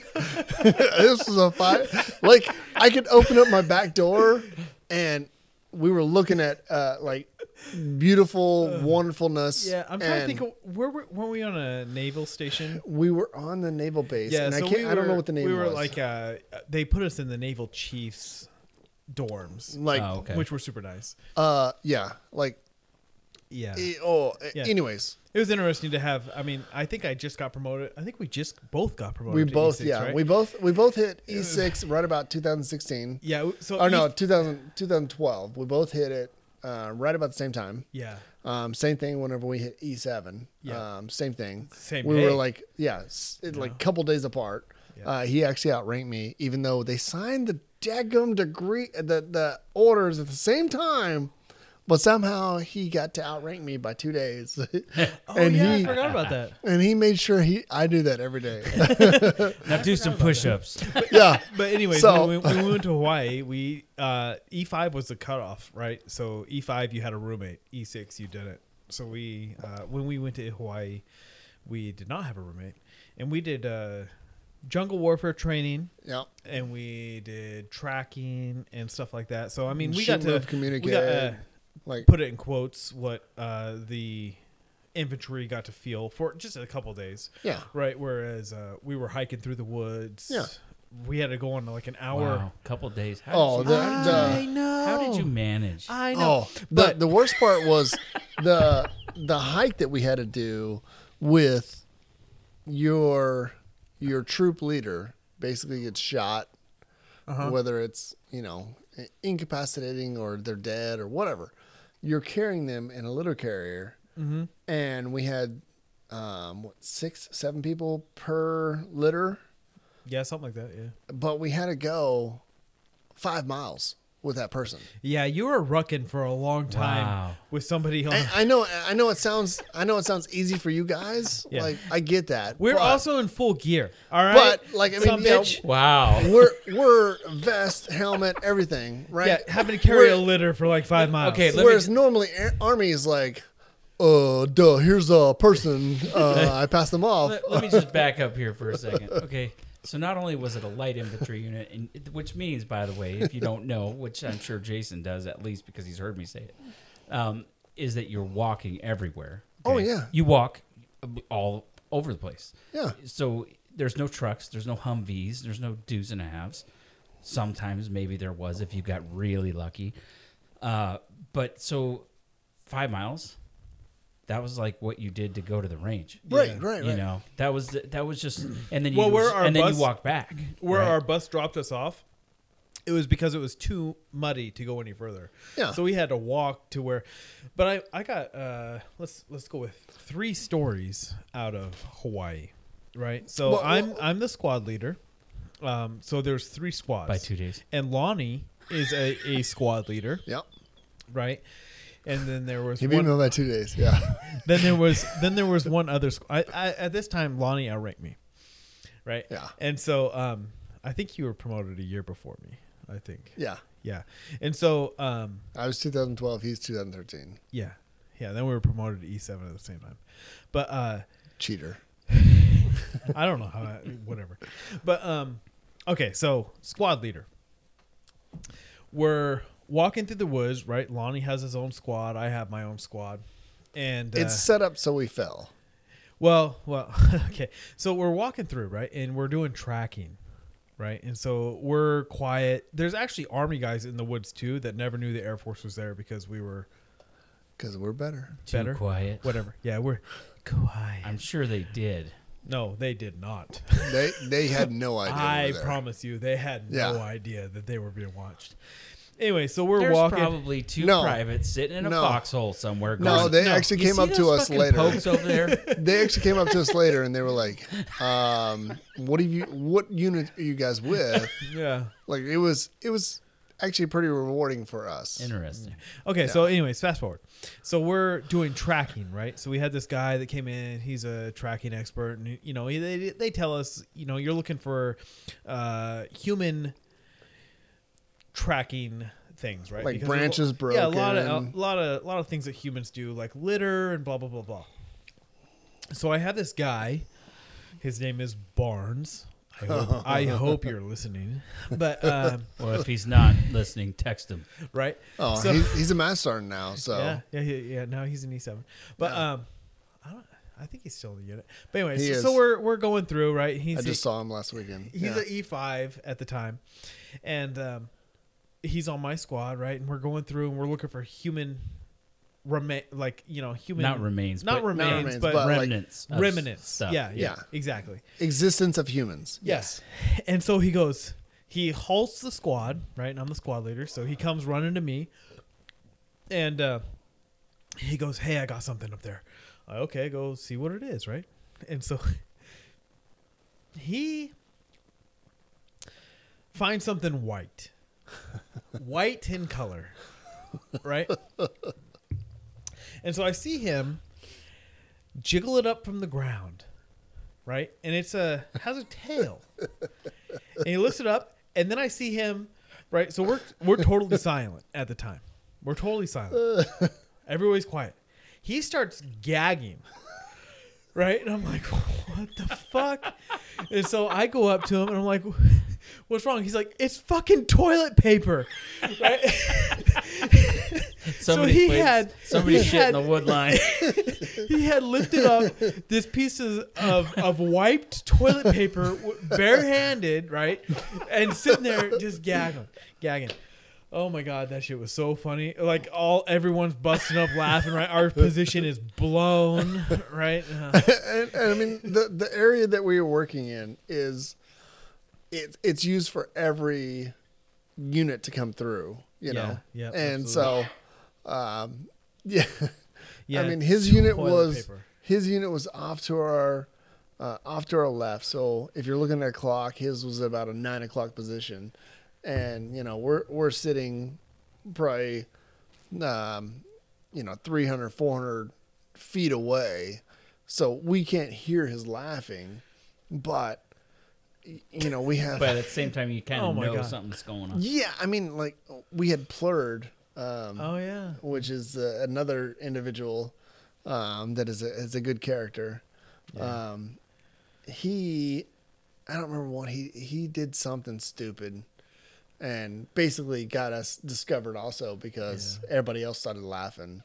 So Yeah. So my second story from there is uh, as a as a squad leader, you are the first one that gets downed, right? So when they want to do a squad Guaranteed. exercise, you are the first person that's shot. guaranteed, So it was very interesting. Like Good I was I was putting up Army like- doesn't teach that because I mean you, you guys go up in rank and down in rank in, in like five minutes. So I'm just wrong. messing. I'm He's just not messing. I, I have no comment.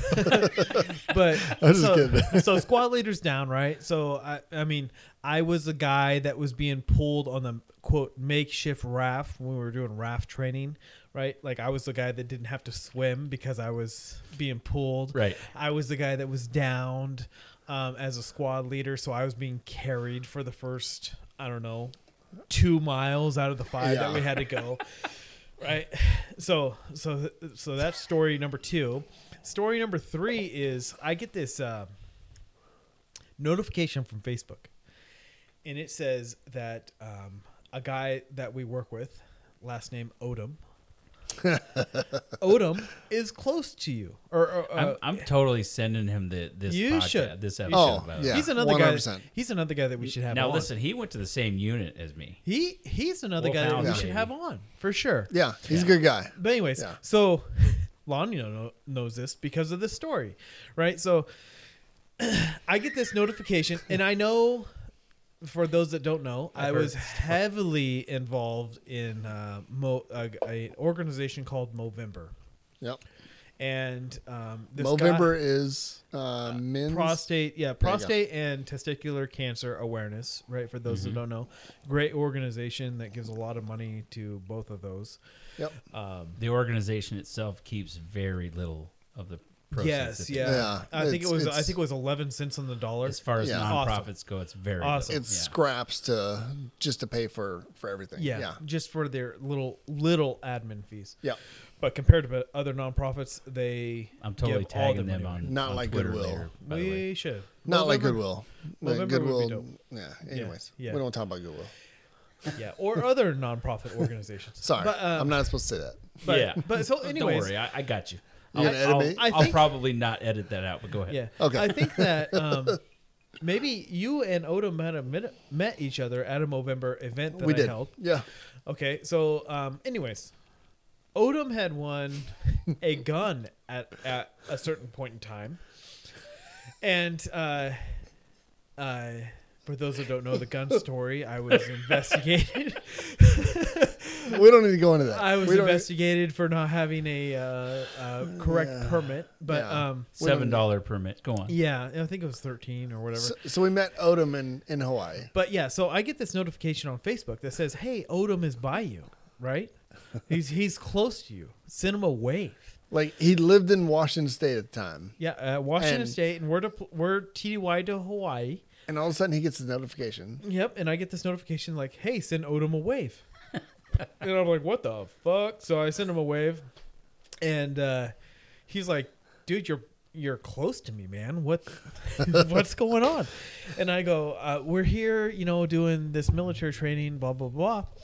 And he goes, "Well, I've always wanted to do this thing called a, uh, it was a booze Booze cruise. cruise. booze cruise, right?" And so I'm like, "That's super dope. I'm super down." So it was a uh, a cruise, right? You get on a what were those? What was those things called? I don't remember what they call it. A It's- large two decker pontoon boat hmm Yeah. whatever those things are called. And uh, you sail to a certain point at sunset, and then you sail back. And so, so I you get- went out about. I think we went out about five miles. yeah. So it was. Uh, so like I said before, there are three squads, right? And I'm one of them. Lonnie's another one, and then there's another person. And so the winner of the squad got to use the uh, the van for the weekend, right? And so we had to do some stupid exercises and disassemble and reassembly of guns and blah blah blah blah. Oh yeah. And so I wound up winning. He- I don't I don't know how. He Lonnie's cheated. Much Like Lonnie's much this. faster than me. this freaking dude. I don't know how he did it. Yeah. But anyways, he won. Yeah, But he I- was he was he was nice enough to invite me. Yeah, so I invite Lonnie. Right, we go on this booze cruise 'Cause he knows and I'm then a he winds drinker. up he winds up meeting. Um, Really, it's the least you could do though for cheating, right? I don't know if I cheated or not. I Uh, don't he know. cheated. I don't know. I don't know. I'm not really shaky after doing exercises, and when you do uh, weapons manipulation, you know, like uh, where you have to reassemble fine parts. You know, some people shake after a lot of physical exercise. yeah. I don't know how I won, but I did. So I got the van, told Lonnie, like, hey, come with me. We're going to do this booze cruise. We did this booze cruise where, um, this is greatest. God, thing. what was it? It was uh, the first, it? It cost us. It, it was fifteen bucks. yeah, it was super cheap So you for pay free alcohol. you you pay 15 25 bucks it it doesn't matter what the price was like it was it it if you were a drinker or if you drank alcohol at the time Yeah. you were easily satisfied yeah, you were easily Wow. drinking your price. Yeah. Wow. so Catamaran. yeah That's the word of the It book. was a catamaran. catamaran. Yeah. so I know this because we looked into buying one. yeah so we got on this thing and i mean it's a hippie looking dude and Yeah. he's like hey bro like let's go let's get on so jason take over Yeah, yeah. So um, it was the first couple hours were free whiskey and vodka, I believe. And I mean, granted, they were they were uh, the Small cheapest. shots. They Yeah. they're, they're, they're the cheapest. Yeah, I mean But, it's like uh, it's like R and R and you know um, uh, Skyy vodka, or whatever whatever Yeah. the, the cheap stuff is. You know, Idaho Silver. yeah, whatever it may be. Yeah. Pancho Villa. But I mean, you know, after after five, you know, drinks, you've covered anything else that you're drinking. Right. Yeah. Like guaranteed. So I got to talking to the um, the captain of the boat. While he's talking, I'm drinking, so I'm not paying attention to anything that's going on. Yeah, so I got to talking to the captain of the boat. He, um, the owner. So the captain was a different person, of course, than the owner. The owner had like three or four of these catamarans, and um, he had he was a retired military guy that was stationed in Hawaii, that um, started buying used, almost sinkable catamarans that basically fixed them up to where they could go a couple miles and come back and uh, so this captain worked for this owner, of course. But uh, boy, booze cruising, man. I want to say, boy, how many people were on that boat? Do you remember? There was like Uh, I fifty. wanna say- I feel like there was quite a bit. I want to say there was- 30 to 50. Yeah, there was my whole squad. My whole squad went plus plus Lonnie here, Yeah, and then yeah, I want to say 30 to 50. So thirty to fifty. So sure. and they had the the center part was, of course, where net. you remember that? well, yeah. Yeah, uh, so net. in the front of the boat, there was a net that they had set up, so you could lay on the net, and as he hit waves, like they're You they're hitting splashed, you, yeah. Mhm, right. right? But in the middle of the boat, of course, there's the captain's spot, but they had like two bars set around that person. Yeah, And so you just go up and say, This is what I want, like done, right? Yep. And then there's walkways all the way around and like thousand spots to sit, you know. Yeah, but super awesome idea. I mean, as far as like you buy a used catamaran, mm. you take a bunch of drunk tourists around, you know, Yeah. offer them free drinks. Remember, there was a, a free or not a free, a charged photo at the beginning Yeah. and at the end. Yeah. And so like their photo was, I think it was like thirty bucks. It was expensive. But they were they were standing on the beach and they would say, Hey, you know, whatever the price was, I don't remember what it was. Um, I want to say it was 25 bucks or, Yeah, you know, something like 15, that, yeah. 25 bucks, whatever. Hey, jump on this, this cruise, drink all you want.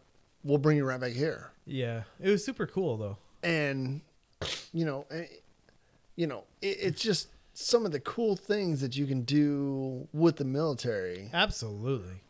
I I mean, so I've been with the military 17 if you include my uh delayed enlistment 18 years. And I can honestly say as far I mean, I've had many ups and I've had many downs. The military is by far one of the best things that's ever happened to me. Oh yeah. Yeah, they've taken 1000%. they've taken me, you know, some awesome places that I never would have went as a civilian. Um, I've met some awesome people, and I I mean, when you meet those people, you You remember them. Well, you remember them, yes, but you I mean, essentially, you're part of this brotherhood that I mean, a lot of people don't understand. You know, I mean, there's fraternities out there and Mhm. Yep. stuff. Um, y- you really don't bond with people until there's something stressful, Yeah. right? And so, and and you're gonna forget about you know most of the people that you met on Yeah. deployments but they're gonna message you one day out of the blue which i've had happen and they're like hey remember when we were deployed and you're like oh shit i remember you like i completely forgot about you but now you have this other person that's like oh, you know what? I live in this state that's that's close to you.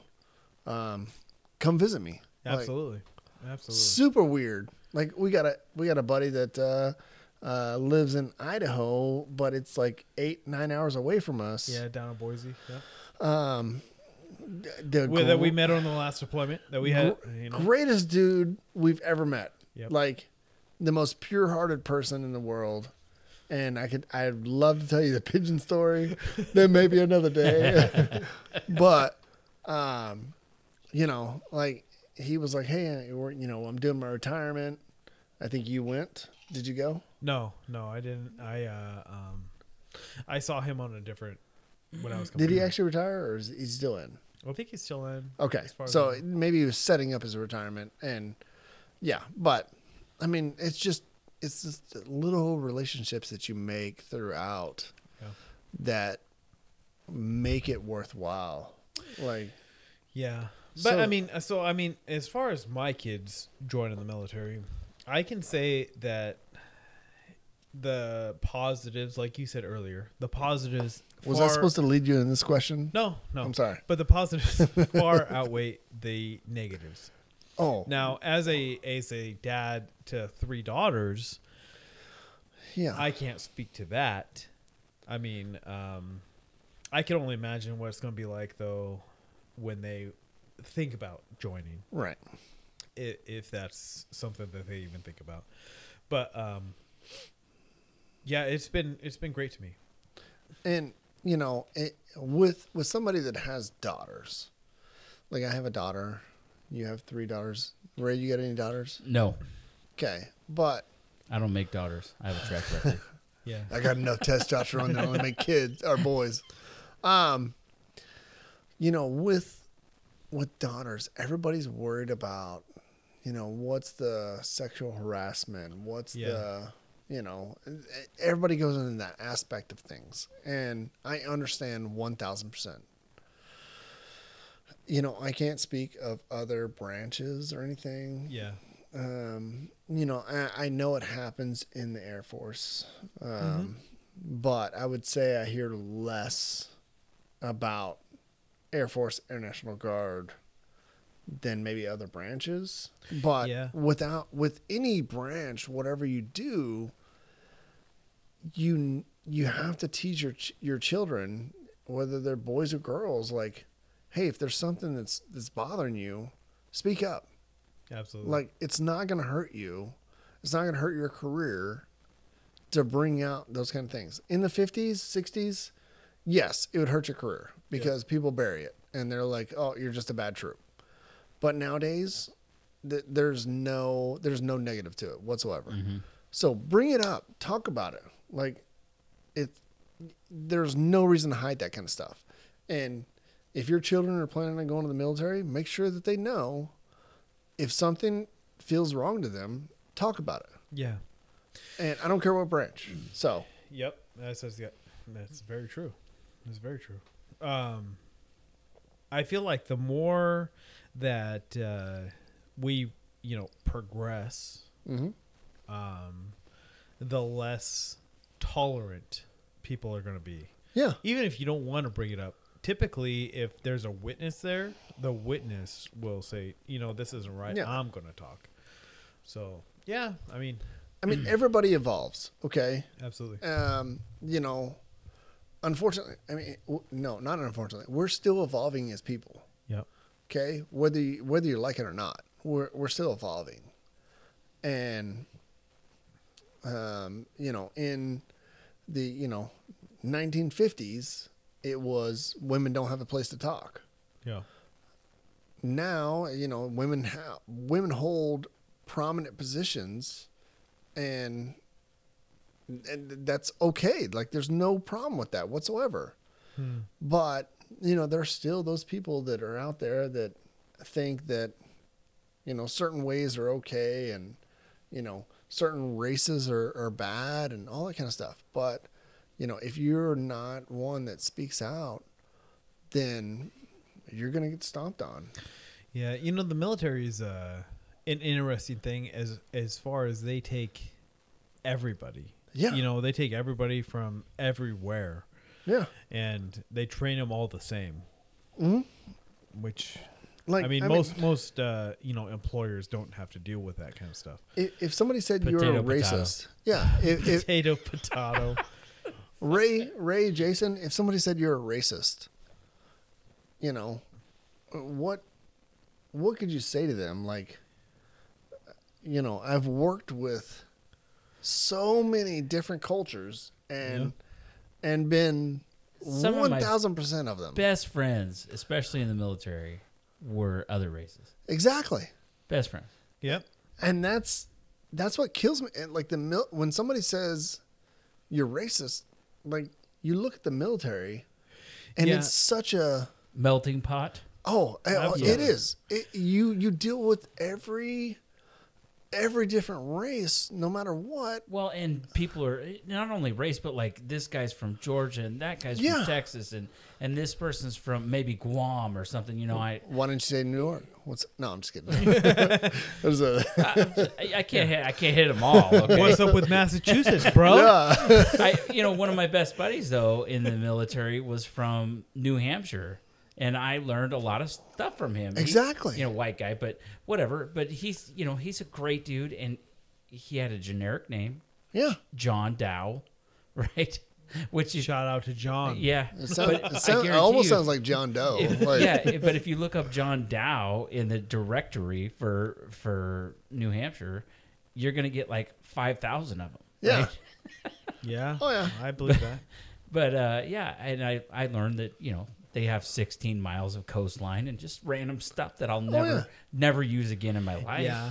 But like I said, Great I said before, when you join the military, it's like I mean, there's nothing like brotherhood. Yeah. Through sweat, tears, and blood. Mm-hmm. 1000% Right. It doesn't matter what color anyone is. That's why I have such a hard. I mean, I can honestly say, being in law enforcement and being in the military, I personally do not know of one person who was even a little bit racist exactly right? So I mean, I'm sure that someone out there is, You, you're going to get get those wrong. people. You are going to get those people Yeah. no matter what you do. but I mean, I'm on the firm belief you can pick whatever race you want. There's always going to be some shitbag Yep. in whatever race, right? Especially when you come to work at a jail.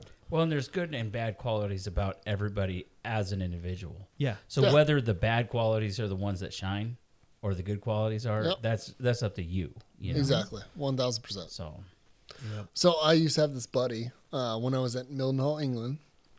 Um, African American dude, um, James Taylor. Um, he's probably not listening, uh, but if he is, cool. we'll, Uh, we'll text him though. I, I don't. I don't know where he's living now, but uh, you know we used to we would work the gates together and everything like that. Um, we would do like throat chops, like.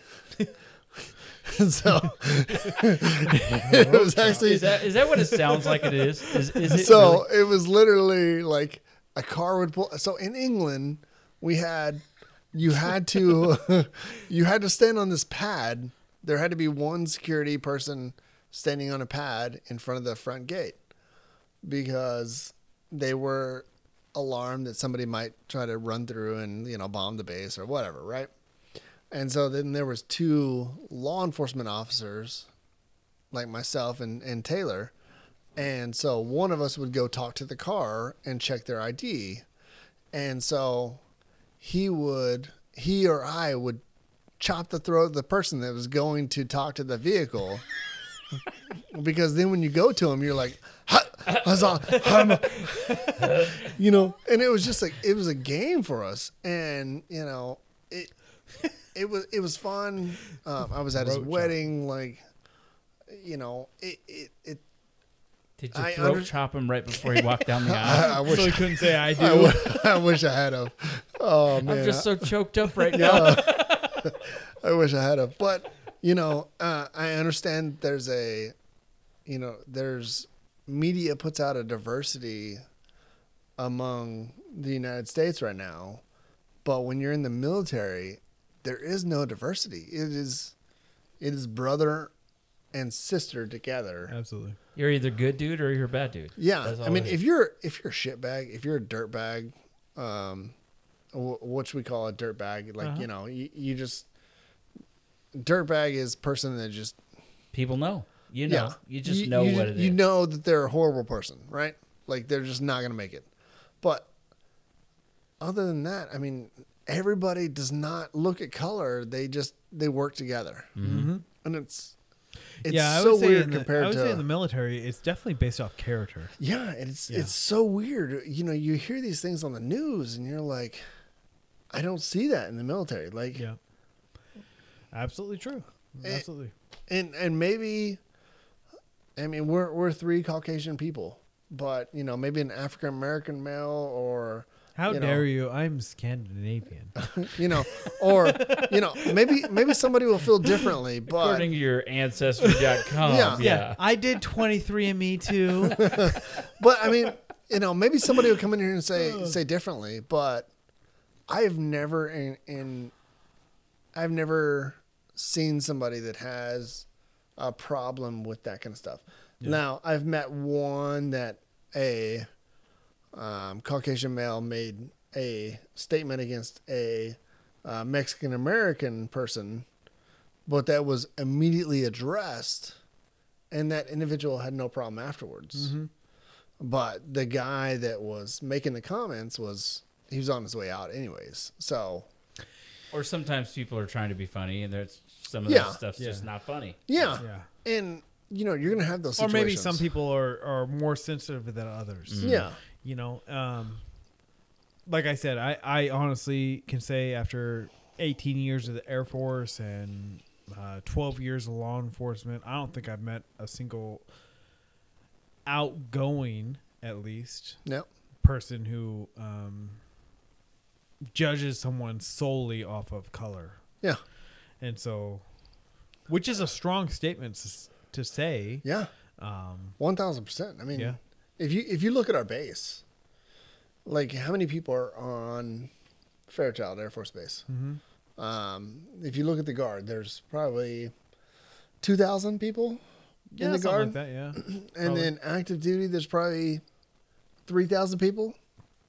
Uh, probably Yeah, probably a little bit more Yeah. active duty wise, but you don't you don't see those complaints Mm-hmm. like and i know being on an active duty air force base like it's a completely different world like it's Yeah. its own secret it's its own secret base and not secret base but like secret community Yeah. almost but on that community there's every type of culture that you can think of Yeah. You, now you know. Um, so I speak to when I was active duty. I did Kunsan, Korea, and Aviano, Italy.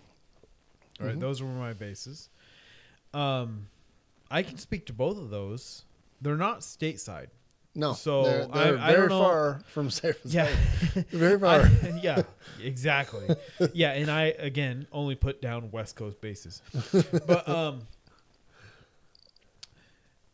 when you go overseas, you get a whole different family. oh You know, one thousand percent And I I mean I can only speak to the people that have been enlisted to know that. When you go overseas, your flight or your battalion or or whatever you want to call it becomes the people that you're closest to because they're the people that hang out with uh, off duty and on duty and yeah Yeah, I mean, I uh, when I was in England, I was dating a girl, and you know, I, I thought she was the one, Hmm. so I was looking at marrying her and all that kind of stuff. Right? She's a British girl, and yeah yeah, yeah And- like most military guys yeah yeah, and her parents were like, "No, you're American. like, we don't like you, right?" yep So Wow. yeah, I mean, Harsh. it- that's the cold piece I, I was American. Like it was, I was the hated, I was the hated person there, and you had to go probably an hour and a half outside of the base in order to get to somewhere where they were like, "Oh, American, like, oh, we like you." yeah I, I feel like it's kind of like that around a lot of military installations. Absolutely. It so I can I can speak to Italy. The further you went away from the military base, the more kind people were. Mm-hmm. Yeah, one thousand percent. Yeah. Well, i- and you know, th- everybody has that moment where they're wasted or whatever, and I'm, I'm sure I had a few when I was in the military, and I, where you just go, you're an idiot. You know, that person's an idiot and Yeah. they're acting bad. And then the locals see that and they're like, oh, well, everybody's an idiot. Exactly. Right. That's exactly what it was around. Um, specifically, I can speak to Aviano, right? So the closer that you were um, to base, I don't know what the what the proper term is. I'm going to say assholish, right? so the the closer you were to base, the more we'll say American assholish uh, Italians were, Mhm. right? And the further you got away from base, you're like, oh my god, it's a totally different culture. hmm And so I don't know how common that is amongst maybe other Asian and European uh, bases, but I I mean I can speak directly to that Aviano one where um, if you go further away, boy, they're super nice. Mhm. But if you go right next to base, they treat you like an American. Right. And that was one of the big problems about being stationed in Hawaii, Yeah. right? Because on one island, 748 square miles. I don't know why I remember that. Wow, that's a specific number. Yeah, Oahu. That's what it is. I, I don't know how I remember that, but I remember that. Um, and you there's four military bases on one island like that, and it, you know if you got this group of Marines that's being jerks, and this Yeah. group of Army people that's being jerks, and that Yeah. group of Navy people people- stereotype the and Air military Force, for sure. right? You know, and and maybe Coast Guard is in there somewhere. I don't know. I don't know if they have a base there. I'm sure. I'm do. sure they do. Um, I mean, it's close to water, right? They have to be. They have to be close to a swimming pool. right. Yeah. Little, So if little but- lifeguards. Yeah. but it, it feel it felt like it, it- certainly when I was in that you couldn't go virtually anywhere Uh-huh. without people thinking, "Oh, you're military. You're an asshole." Yeah. yeah. So I'll bring Yeah. it back to. I'll kick it back to when we were stationed um, in tech school and basic training. It's so easy to identify. I mean, as a military person, right? It's so easy to identify people that are in, just graduated basic Oh God. and in tech school. I remember one time we went into a Hooters, right? 18 years old, right? We go into a Hooters and uh, they go, "Oh, you're military." I'm like, "Oh, sure. How do you know that?" You know, and they're like, "Oh, it's a haircut and the way you walk." Yep. And I remember several times looking and seeing that just walking, we were in cadence. That same Oh, yeah. exact Yeah. fresh out of basic swagger, Yeah. right? Yep. Yeah. You So- might as well be marking 90, time. I don't know. I'm gonna say 90 percent of people wear uh, those. Uh, at least when I graduated, wear those jackets with patches of Oh, places God. they've never been. You Remember might as- those? Yeah. You might as well, at that point, when you're walking down the street with your buds, be saying left, Right? right, or left, right. Yeah. the, the, the greatest feeling though. the greatest feeling I ever had. Right. So you go through basic training, you go through tech school, and you have your your uh, technical instructors, your TIs, right? And they're the ones that that guide you through everything, right? So they are the gods, right? Mm-hmm. And so normally you are an E1, E2, maybe an E3, Maybe tops. if you join the guard. Yeah, tops, right? But your your TI is normally an E5 or E E4, E5, maybe E6, right? And so whenever you go to the dining facility, right? And anybody sees an E4, E5 or an E6, they say, you know, make a hole, Yep, right? absolutely. And so what they do is they part like the Red Sea and they allow you to go in first before them to get your your dining dining food, right? So I am there for a school and I'm on the same base, which is Lackland Air Force Base in San Antonio. I'm on the same base and I, I'm there for uh, CATM uh, CATM school, which is Combat Arms Training Manager. So I get to teach people how to shoot guns and blow stuff up, right? Which is an awesome job. Um, but so I'm there, and one of my guys is like, I'm a I'm an E5 at the time. I'm a staff sergeant, right?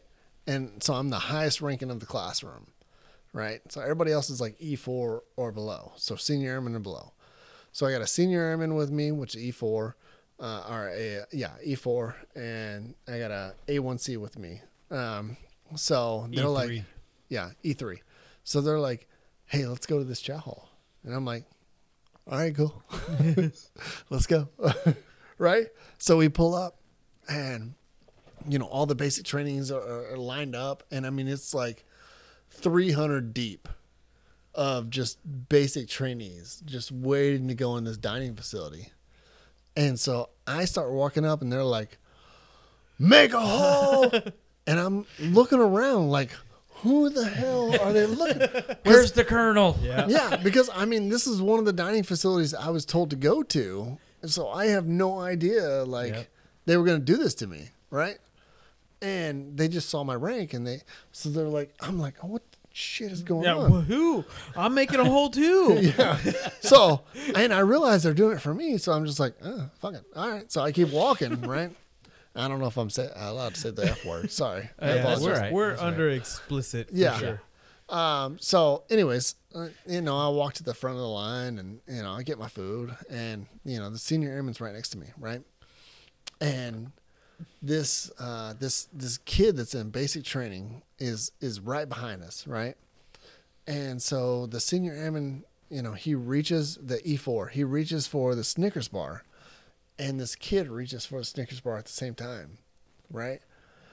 And they make eye contact and the, the the the kid that's in basic training like snaps to attention. I was like, "Oh my god, I'm so sorry, sir."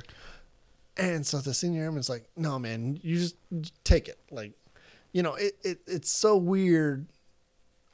Eh, You know, I don't know if this ties into everything, but it, it's so weird going back to uh, a facility where you were once a trainee Yeah. learning everything to then coming back and learning another program and seeing these kids that are just so ingrained into I gotta follow these these instructions. It- it- Absolutely.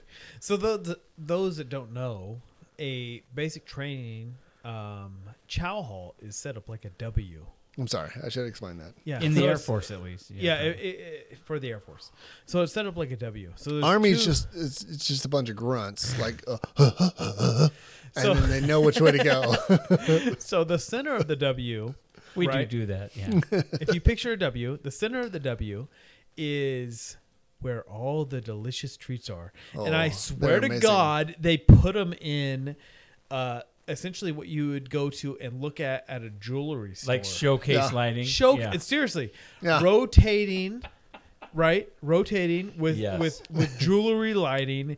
There's cheesecake and all kinds of pie and shit, right? And uh, at the very end of that W, in the middle, is where what is called the snake pit, whereas all the TIs sit. And so, God forbid, God forbid, you want to get a sugary treat. well, Right. well, that's that's in basic training. Yeah, that's in basic training. Yeah, I Yes. did that. I Yeah. did that. Yeah. I made that mistake once. did you? You Yes. got a you got a sugary treat? Did you? Fun fact: That's the day I got told I was going to do flutter kicks until I shit myself. but uh, Did you shit yourself? I tried. I did. I, I wanted it. I It wanted turns to end out- it soon. it turns out you couldn't shit under pressure. Pressure. it turns out you you can't shit yourself, no matter how bad you got to go. Really, I, I think while doing exercises. Yeah. I think there's certain extenuating circumstances where you probably could, but while you're doing flutter kicks and laughing, and try, you can't. You just it's like Yeah. physically impossible to crap, you know, Oh, crap yeah. your pants. But yeah, I I did. I, So I- you were laughing a lot. Did you, um, by chance, uh, like, were you sought after? Do you think in basic training? oh absolutely, Absolutely. absolutely. So we had this guy in basic training. Um, so we had a sister flight, right? So a group of females. Um, we never really saw them until graduation, so. but but their TI would come over often, right? Oh, yeah. because he wasn't allowed to do certain things. You know, a group of females, you're not allowed to be in there. he's not allowed to be in her their rooms after a certain Yeah. time. So like 8 p.m. exactly. He could And not so- go in there. So he would come to our room, right? Our dormitory. And I remember there was this one blonde headed guy, and uh, our sister flight TI called him SpongeBob Shit Pants because when we first started basic training in the fir- in the first week, Don't mind the dog. Sorry, that's Yeah. my dog's barking because we're running late on time. yeah. But anyways, Are we? in the in the first week, Oh, we're like a minute ahead. yeah, in the first week he uh he tried to shit himself. For basic training to get out, saying, uh, you know, I made a mistake, and this is all. Uh, I'm a mental, you know, person, whatever. So he shit himself. So he called him SpongeBob Shit Pants the whole time. yeah. So, um, I did. How much time we got left? Not much, but so I, I have a couple quick questions Okay, for you. I- I'm- and I'm gonna stop. Got, Go ahead. then we got to get out of here. Okay. So, Lonnie, um, if you if you get deployed again, and I don't know, the last time you got deployed was probably like what three months. Um, no, six months. Um, and Almost seven. So Seven, If, you yeah. get deployed again now that your kids are a little older, like five five years old and stuff, right? Um, what are you gonna tell them? Dad, Dad's got to go. What I mean, what? So- you, how are you gonna deal with that? all right, don't tell my wife, but I'm actually hoping to go on another deployment. Um, you son of a bitch. Right? I mean, I'm calling Maddie tonight. but I mean, our deployments. I mean, we. What do you do? You you go to your job, or you work out. yeah. So those that are listening that hope people don't deploy, um, it depends on where you are, but the majority There of the things, are bad places to deploy. yeah, Yes. cer- I mean, but the majority of deployments, things get super simple for the deployee, right? Like you go to you go to do your work, right? At the end of your work, you go to the gym. Then you go if you the- want, yeah, if you want, and then you can go to like say the chow hall. you can go to then- a gaming and center. Then on your day off, essentially you go do laundry. You you can there's gaming centers, there's there's laundry, there's swimming pools, there's Yeah. gyms, But I mean, there's education centers. absolutely. But essentially, life gets super simple, right? You don't have to worry about Bills literally and- anything. You don't have Yeah. to worry about what you're going to eat because it's all made for you. You don't have to worry about like when you're going to do laundry because you know. I mean, it Eh, gets super simple. It's it's I- I know it's harder on the the the spouse that is home. But if you like the question you asked was what do I tell my kids? Mhm. Right? Yeah, what are you gonna tell? I'm going to tell them that I, I'm going to uh, basically protect them, uh, protect their freedom, right? So, daddy is going to make sure that what you have is a privilege here, which is Netflix, um, you know, kids shows, um, playing these puzzles, doing these games, going to these places You're going to school. going to school is is still going to be here for you when I come home, right? But at the same time, I'm going there to I get to work out for three hours a day, no kids, right? And, Yeah. and you know that's selfish of me, but at the same, I'm doing the job for them. But while I'm deployed, I still get to Better yourself. and yeah, better myself and and enjoy myself. Like Yep. it, it sounds selfish at the same time.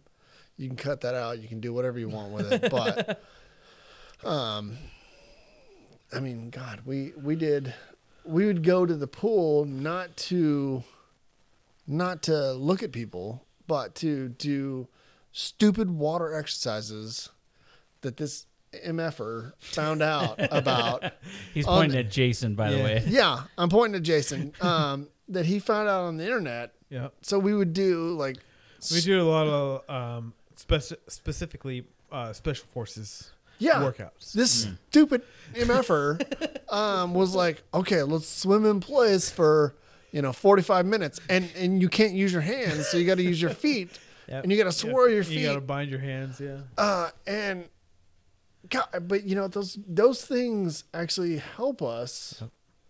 While it sounds stupid to to people that are back home, it it helps us focus on ourselves. Like you, you you focus on your mental, you know, faculties. I guess is the word. how, Uh, how to so- mentally overcome. yeah. yeah, So but you know, I, I think that that starts in essentially basic training. You know, where where you take me for example, I had never been away from family. You know, and then when you deploy, uh, uh, there's certain, uh, like I said, the only way I can describe it is brotherhood.